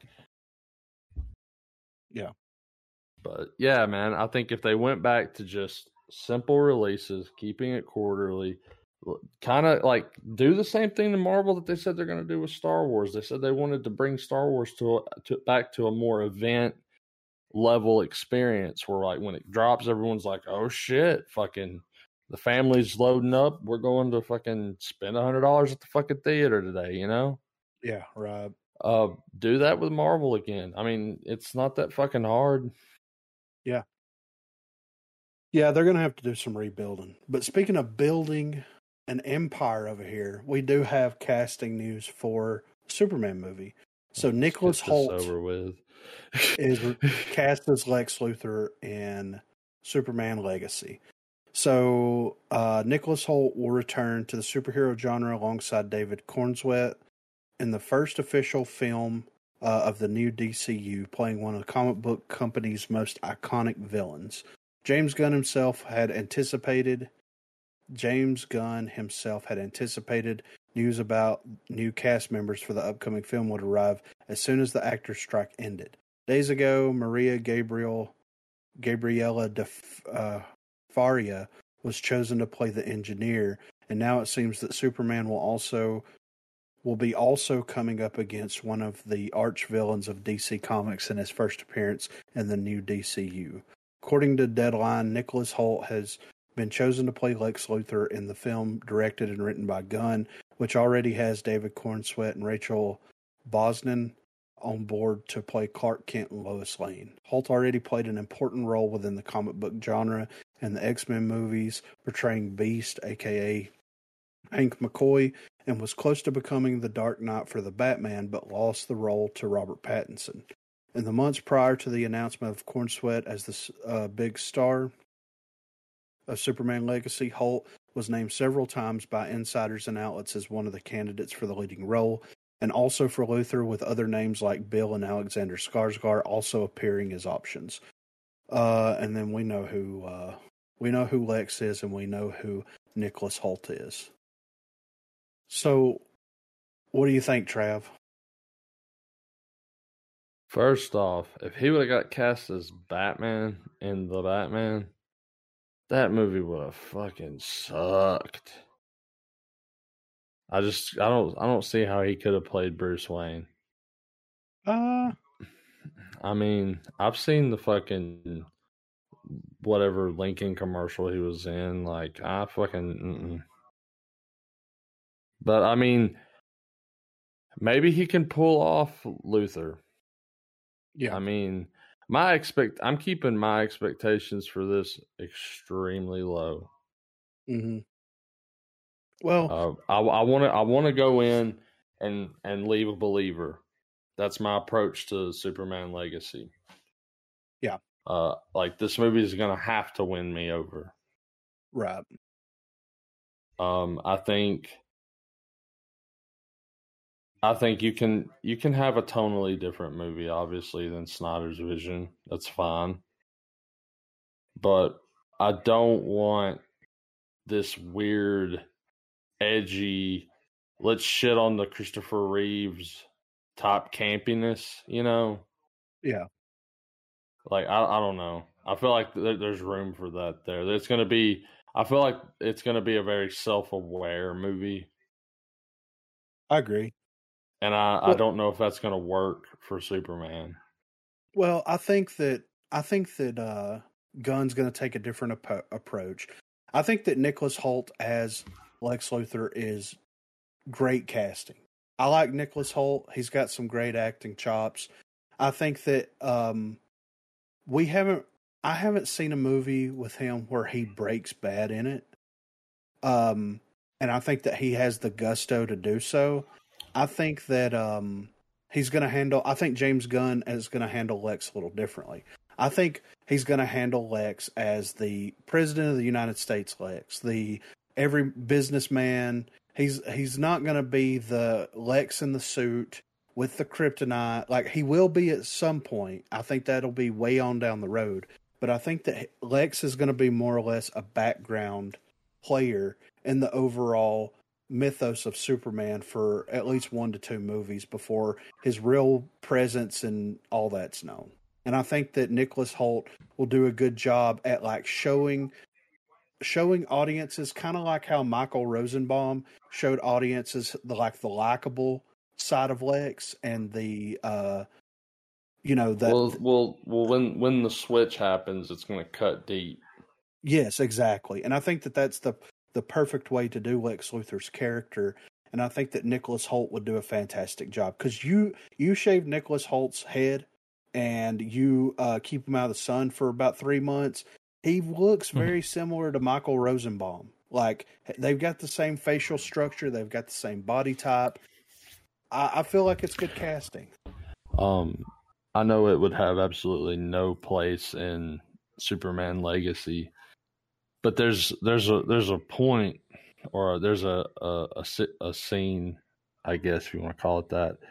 Uh, there well, there's a part in a run called Superman Man of Tom- uh, uh, Man of Tomorrow, mm-hmm. and it's like way in the distant future. Yeah. Um. Where, wait, wait, sorry, so sorry. It's not that. It's it's fucking All-Star Superman. I'm I'm when I'm when I'm digging into the Superman vault, I get shit mixed up. But uh, in All-Star Superman, there's this point where one of Luthor's assistants has has walked in on Luthor, and Luthor's fucking uh, in his in his study in front of all of his computers, just fucking plotting and scheming, right? Mm-hmm. And you know it's you know it's showing you know all these different shots of super, like you know showing that he's obsessed with Superman, you know all that stuff. And there's a part where the dude comes up to him and he's he's he's trying to you know he's relaying you know his mess you know his uh, itinerary for the day to Luthor and stuff. And Luthor's just like fixated on the computers and whatnot. And he's like, Luthor, like you, you know trying to snap his fingers, like, hey man, you know listen to me, you know. And all and Luthor goes into this spiel where he's just like. All he says is he doesn't age, because keep yeah. in mind at this point in the book or uh, in this comic or whatever, uh, Luthor's like really fucking old. He's dying, all this kind of shit, and he's like Superman's. He doesn't age. He he looks just as he does now as he did the day I met him, mm-hmm. and he's like he's he's. It's basically him going, I, I need to kill this son of a bitch before I die. Yeah. And just that whole that whole exchange is so fucking good. Somebody's jealous, like, you know. Yeah. Oh uh, yeah, yeah. Oh well, I mean, it takes that classic, you know, the the, the rivalry, and it, it's it just, I don't know, it just gives it nice, soft, fluffy padding, and just sits it on there, like you know. Yeah.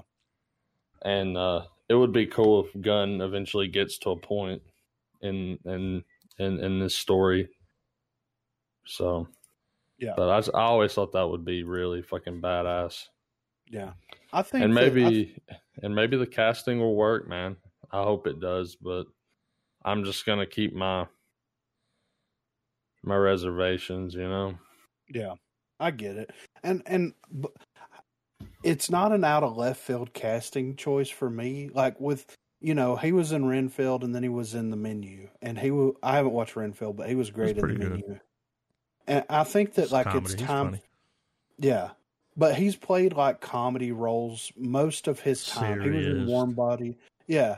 I'm ready to see him break bad. Like, I'm ready to see the reserved, like, we know who yeah. Lex is. You know what I'm saying? Well, well he, he's, he's, um, I mean, he's, yeah, like you're saying, have those moments where he's, he's straight up cold, calculated. Yes. Like, You know, but you, but, but we, the audience, know that he is fucking seething like a motherfucker right now. Yeah. And he's batshit insane. He just, like, he goes, he goes, like, yeah, like, I'll, I feel like we're going to get, we'll probably get a, I mean, with James Gunn, I feel like we'll get a copy and paste of the High Evolutionary, mm-hmm. but where Evolutionary goes two dimensional and just like snaps and freaks out and pitches his fits. Yeah. Luthor isn't. And we're going to get depth with him. And oh, he's going to do that on the inside. Yeah. And hopefully they, they build up, you know, they build up that tension between him and, and, and Clark or, or him and Superman. Because remember, that's still the thing that, that makes me kind of curious with James Gunn is he's like, yeah, with my D C U, fuck origin stories. I'm just going to throw them at you. Fucking deal yeah. with it. And I know there's some heroes that we don't have to see. We don't have to see Clark Kent get raised by Jonathan and Martha Kent again. We I know we don't have to see that shit. But uh you know. Yeah. There's just some things, you know, like for instance, you can't watch a Batman movie without Bruce Wayne in a cave surrounded by bats. Mm-hmm. You know, yeah. yeah, like Master there's just Wayne. Like it, it's all it's almost part of the iconography of it, yes. of it all. Uh, like we don't have to sit there and learn about him being like, yeah, I, I fucking, I got smacked by a fucking shovel and it didn't do anything. I bent the shovel, if anything. Like we don't yeah. have to fucking see that shit, but you know, give us a badass opening montage of like. The boy becoming the teenager, becoming the man, and it's like, dude, he's you know seeing, you know, seeing yeah. a Superman montage, which would be fucking cool. I agree, but I'm ready for trailers. All I could hear was like the whole thing I think is Bruce. The whole thing I think is Bruce. Yeah, yeah. The whole thing yeah. I think is Bruce. Shit. That fucking that's the, the scene in uh, Batman versus Superman, the, the opening where he's fucking being levitated into the light by the bats and you're hearing him be like, in the dream it's always the same, blah blah blah. I'm like, I see your Frank Miller fandom. Yeah. you I know. See you. I see you. Well, it kind of reminds me of the fucking um, remember the big giant bat sequence in Batman Forever? Yeah. It's Miller time, dude. It is Miller time. I had to scrape the bottom of the barrel to get some trailers, y'all. That's Not a fine. whole lot happening right now, so I already can feel that we're going to be podlocked on a bunch of these. I can I'm feel it going ahead of time. I want a sequence now yeah. where where it's me and where it's me and Griffin sitting on like the deck of a ship, eating like an apple or something, and we're like, "Adam, where are the trailers?" And you're yeah. you're like off on the other side of the boat, and you kick an empty barrel over, and you're like, "I ain't got no trailers; they're empty." Yeah. We're fresh out of trailers, sir. More grog and more trailers. yeah. These trailers seem fresh. Put them in seven twenty p, you know? Yeah. All right, I gotta calm down. We found him on the indie websites. He didn't want to leave.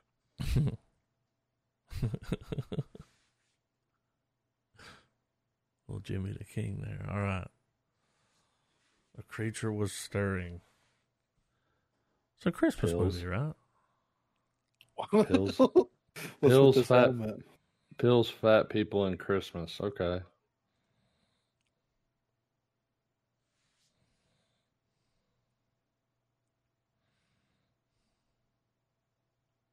She's about to crack some nuts.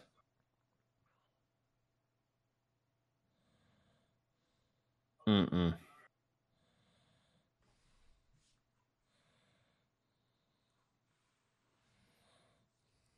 Something is wrong. You got an old ass flashlight. Should have bought Energizers.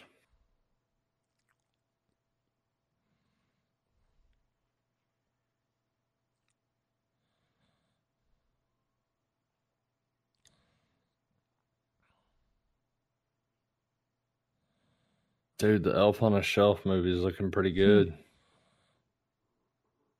That candy cane ain't like shit up. Dude.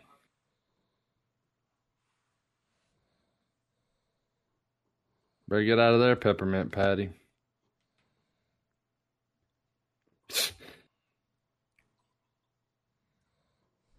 It's always hungry and it never leaves, guys. What are we going to do? Very colorful. Yeah. They turned the saturation all the way up. What? What a tattoo. Yeah. It's a choice.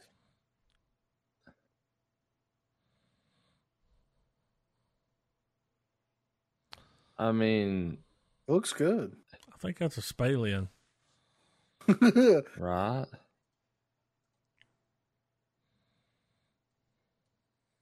Trailers, anyone? Uh, no, no, I mean, no. ads for the trailers. Everybody Imaginary? Good? You good, Trav? Yeah, I'm good. This whole new genre of, like, toys. Chucky started it. Well, no, it would have been Master of Puppets, right? What was that? Oh, yeah, was oh, that? Uh, Puppet Master. Puppet yeah. Master. Master. I said Master of Puppets. I think that's the first. Well, I love how hey, these movies are coming out like, like, like this is the first time this has been done, you know? See, Chauncey said something. He said that meatloaf was dry, bitch. Chauncey.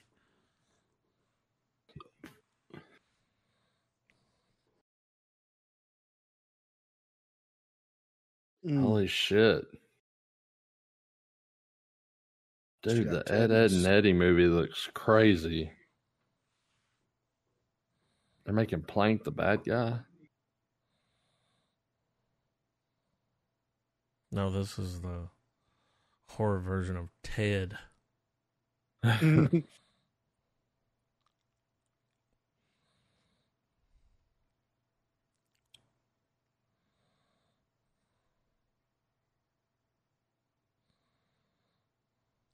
see.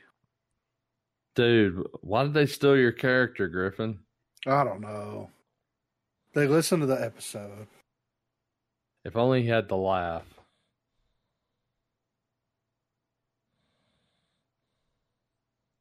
Mm-hmm. uh, we? Nah, we call them demons, bro.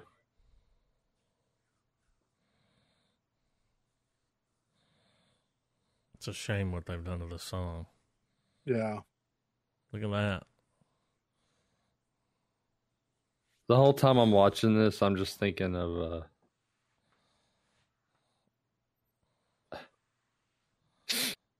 I'm just hearing uh, whenever she was explaining the imaginary friends. Yeah. It's going to make more money than it cost to film it, I'll tell you that. Yeah. And then there'll be another one. All I could think of was uh, when it was like, uh, it starts to get resentful, blah, blah, blah. Uh, it made me think of Robert Englund's line in uh, Freddy versus Jason. Being dead is one thing, but forgotten? Now that's a bitch. We got a little Marky Mark. Bad. What? Oh. No. We got ourselves a Transformer over here. We got ourselves a King Arthur over here. Like, I don't know if Caliban in the dog movie. Mm. He's got this on you. Is this the uh, the big budget version of uh, Benji? Oh, Wishbone. No, what was Wishbone? Yes, yeah. It's exactly what I was thinking about. I know. Where you come from, little guy? Yeah. You're looking what? For, looking no. for your home. Oh, there's a yeah. Transformer in the woods. Yeah. Optimus Come Prime on, fell down a well. I, I yeah. got nothing for you, little guy. I don't. I don't. I don't play frisbee. Yeah. I'm not a frisbee guy. I wake up at four a.m. It's gonna show him getting coffee, having a daily routine, and then this dog Teaching just walks dog up and is like, burpees. "I'm gonna fuck your schedule and routine up, Mister Man. I got a fucking. I got a lawyer. I got a board meeting at ten thirty. What I got the fuck, Chauncey over here? All right, I'm gonna play him.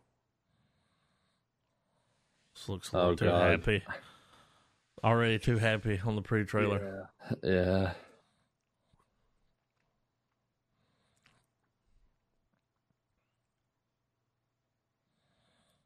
What did he do to that dog? I think they're just filming Wahlberg's training regiment at yeah. this moment. Is that Shang-Chi? Yeah. Shang-Chi. Not the other hey, I did call it. This dog just fucking wanders up to his ass. So he's doing like that bad murder. Oh, that, yeah. Oh God. Well, uh, yeah, a lot low of bad stuff can happen. Low key, this is probably a really wholesome, good movie. Dude, he's doing that thing though. He does that thing where he talks like that really fast, always like. He's like, yeah. we gotta, we gotta get the fuck away from this cliff, man. Yeah. Recognize the chick.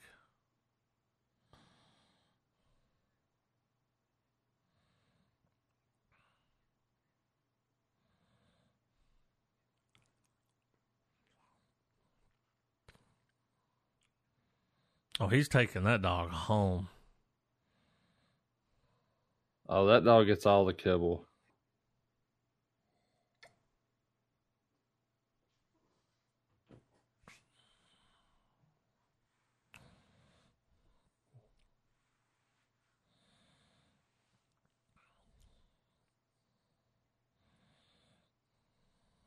Oh, then he gets hurt. No, come on, man. Dude, the that paw. Dog better not die in that movie. I'm already sad.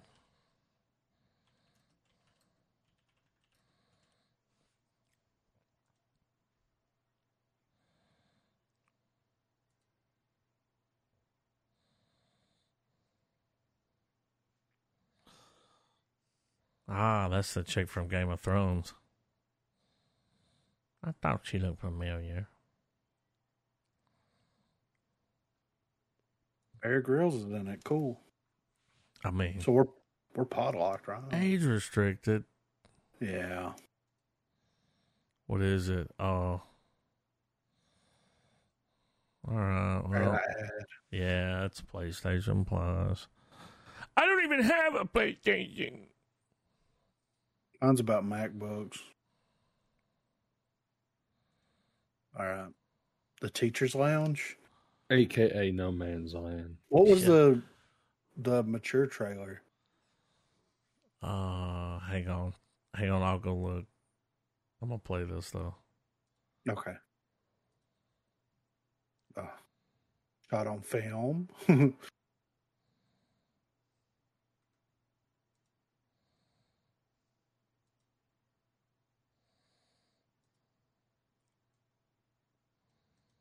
Guten Tag, baby. Man, that's a lot of awards.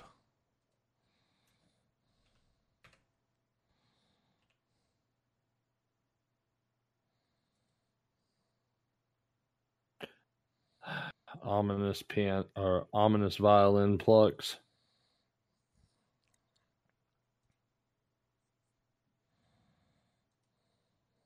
It was Terrifier three.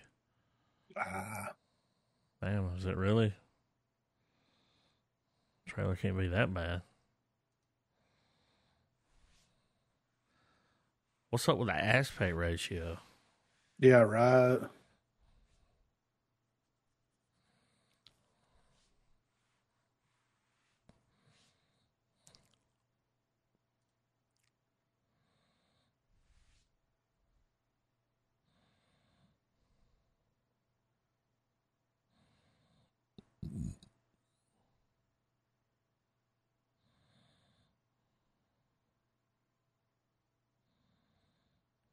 What's happening? I don't know, but I want to watch it. I think she probably fucked one of them kids in the teacher's lounge. Oh. Because, I mean, there hasn't been one of those movies yet where, like, it's like the other way around with the grooming, you know? Mm-hmm. All right. Here's the secrets that she's keeping. Her old man knocked up a sheep. And had a oh, kid shit. To die. We're is, getting the sequel to the Gotta Land? Be right. I don't know. Yeah. Right, Joe Kinnaman's going to be like, is. He's going to be talking like, yo, what are you doing over here? Well, no. You know, he always just, yeah, he always talks like out Let's of the see. corner of his mouth. Yeah. What y'all doing over here? What y'all doing over here? Peacemaker, what a joke. I like her. She was in the drop. Yeah. She's cute. Wasn't she in... Um... Girl with a dragon tattoo. Wasn't she in the uh, fucking Prometheus? She was.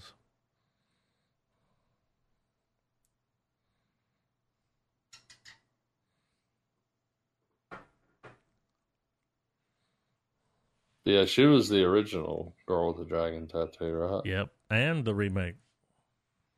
She was so good they put her in the remake. Oh, I thought she, I thought she was recasted by Kate Mara.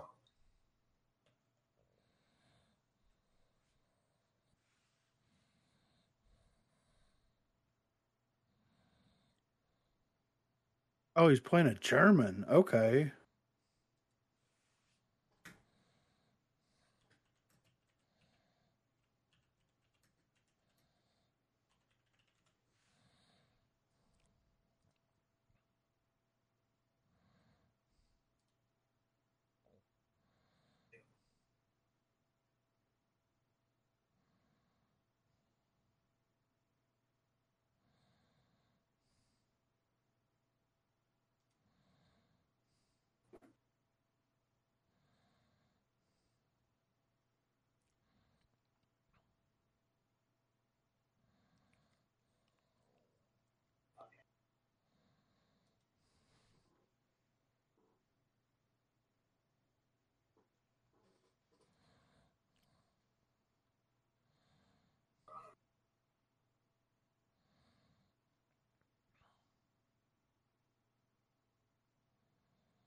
It, I feel like it's a twist where she's the damaged one and not him.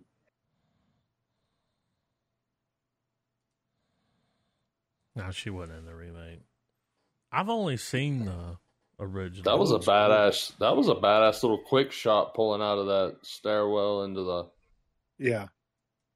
No, that that that movie looks amazing. I kind of want to watch it. Love ale. The veil. Pardon me while I ponder the veil.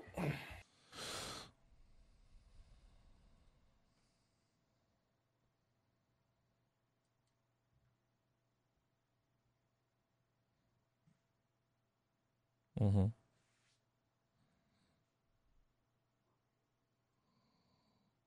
Mm-hmm.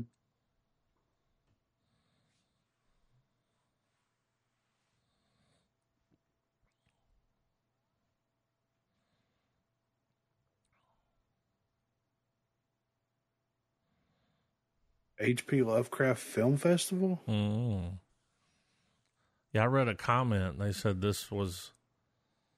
Someone was like, I saw this at a H P Lovecraft Film Festival in Mobile, Alabama. Loved it. Ooh. He said when it goes there, it goes there. Aurora Borealis. So it's aliens, right? I don't know. They might be time slipping.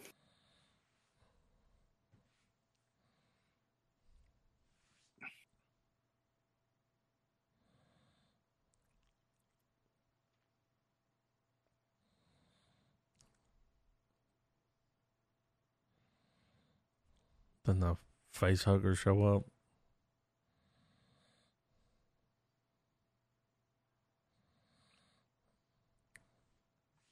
Trailer ain't giving nothing away. No, but you know what I mean? That's another um, I wouldn't mind checking that out. That yeah, that's yeah. I'm down to watch for that trailer. I'll put them in the that and the teacher's lounge. The teacher's oh, lounge. The, the secrets no, the, we keep. That was the one. The secrets we keep. Yeah. yeah. Oh, we got Aquaman. Aquaman. Aquaman. I got a. I have an trailer. Ad for. Black Friday. Yeah. I've got one for Squid Games, The Challenge. Whoa. The the reality T V thing. All right, yeah. I'm back. Yeah, I'm good. So. All right, Jason Momoa. Jason! Ooh, this trailer's louder. Yeah, I know. The other two were... were very quiet.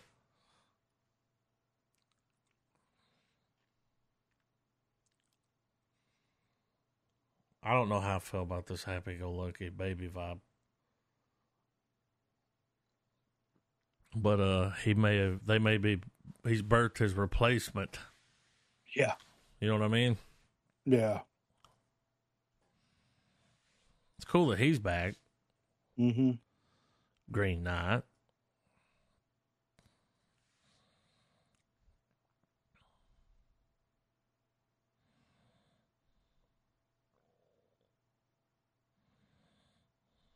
No, we got a baby.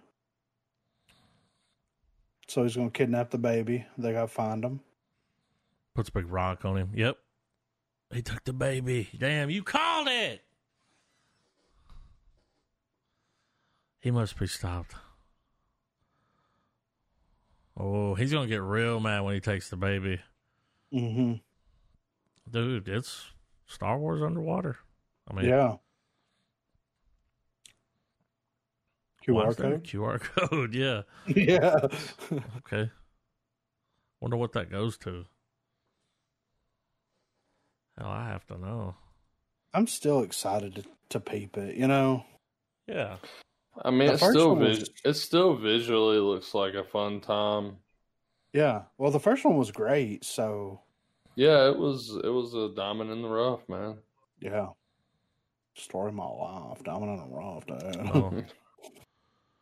Leo. So it takes you to amazon dot com mm. Mm-hmm. And you can buy only in theaters December twenty-second, film for IMAX. You get IMAX tickets. Mm. I bet that does look good in IMAX. Oh, they got some toys too.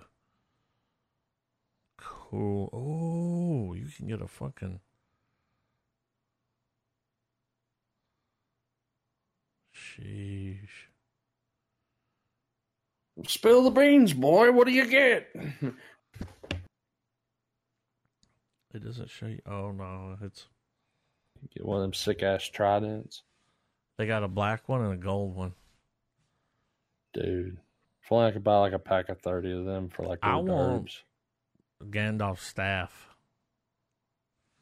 Yes. Yeah. And matching and matching church warden. Yeah. I'll take it. I'll sit there and ponder the precious. All right. Why you smoking through your pipe?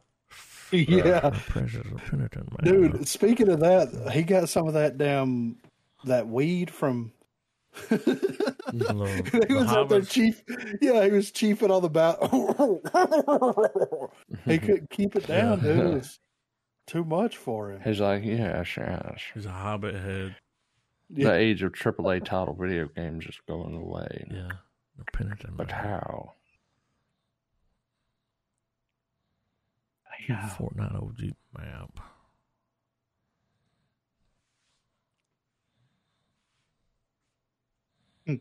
He created a scandal and died. Leo.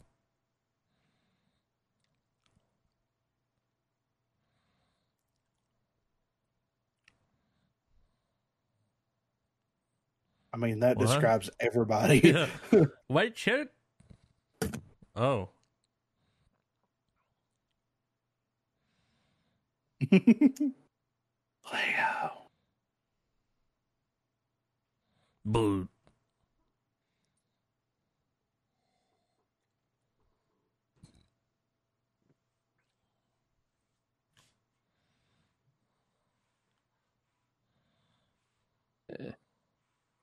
It sounded like he said at the beginning, it sounded like he said, you don't get to fuck me. Yeah.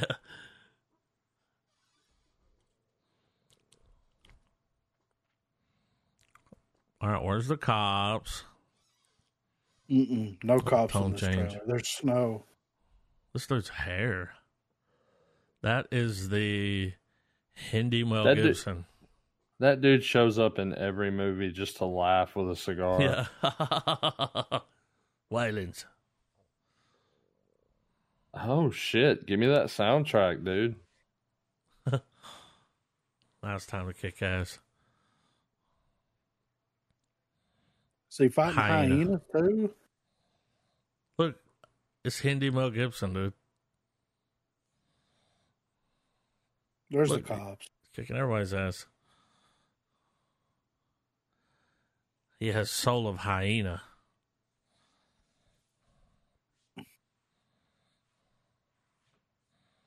Hell yeah.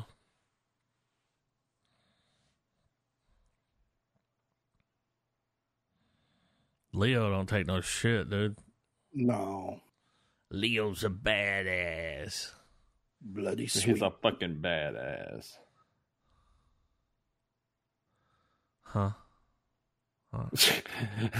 Rest in oh, peace. Yeah, You've got y'all got to clip that and soundboard it. Rest in peace. I have the token. Um, yeah, man. This is this this was a fun mashup, man. Uh, I was glad somebody made this. Nobody's got an ad. No, I'm good to go.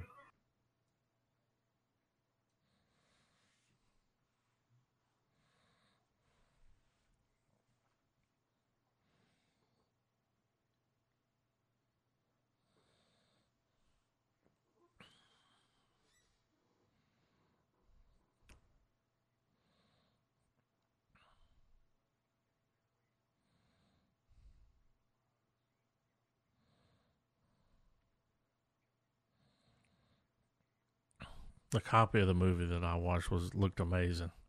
Yeah, same. Like, how brave were they? The hobbits went into battle.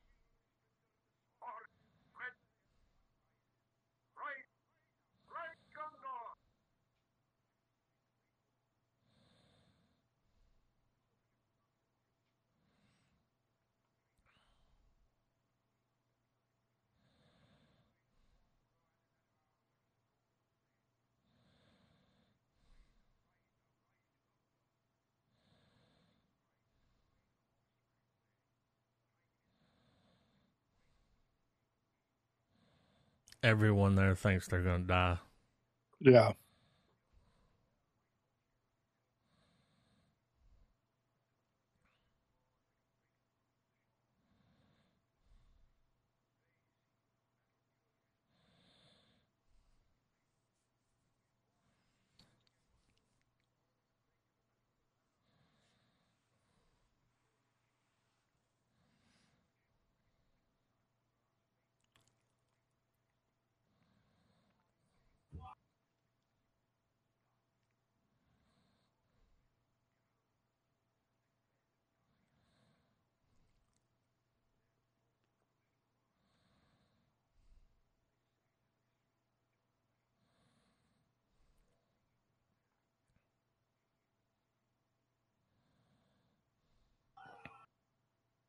Wordsmith. Yeah, I mean, real. I mean, dude, I'm gonna, it's like that meme. I'm gonna tell my children this is what epic is. Yeah, right. I mean, yeah, complete wordsmith. But also, though, Peter Jackson, fucking, he, he took all that and just spat it on screen, dude. And I thought he did a great job with it. Yeah.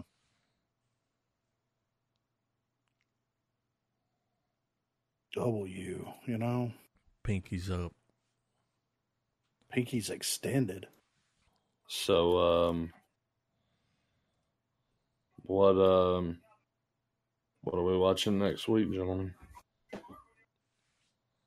Well, Griffin said something about Oppenheimer earlier. Yeah, I mean... I mean, I, mean, I want to watch... All. I want to watch it, the bomb. You want to watch Oppenheimer? I don't know. That it ain't gonna be no Doctor Strangelove, but still though. No, it's gonna be three hours of a. It's gonna be watching acting. It's gonna clinic. Be like, yeah, three and I three, three hours of uh, dude getting his brain broke by physics, mashed away. Yeah, Oppenheimer, dude. It um, uh, it's kind of perfect. It feels like Oppenheimer is a Thanksgiving movie. You know? Yeah. I, Well, and I know we're wrapping things up, but, uh, uh, you know, to go to my argument earlier about Guardians three, like, kind of coming and going, sadly, the same has kind of happened with Oppenheimer. Well, I mean, to be fair, when's the last time something came out and, like, stuck for weeks or months? Like, Endgame? I mean, you're right. I mean, really, since the pandemic, there hasn't been anything to really... Well, the next Oppenheimer in the theaters is going to be Killers of Flower Moon. That's going to be yeah. the one where everybody's like, oh, yeah. you know? Just Flower Man. Get on your knees. But I'm excited to watch it. Oh, yeah. yeah. All of those. Creator, Dumb Money. We're mm-hmm. going to have some good weeks coming up. Killer. W. They're all worthy.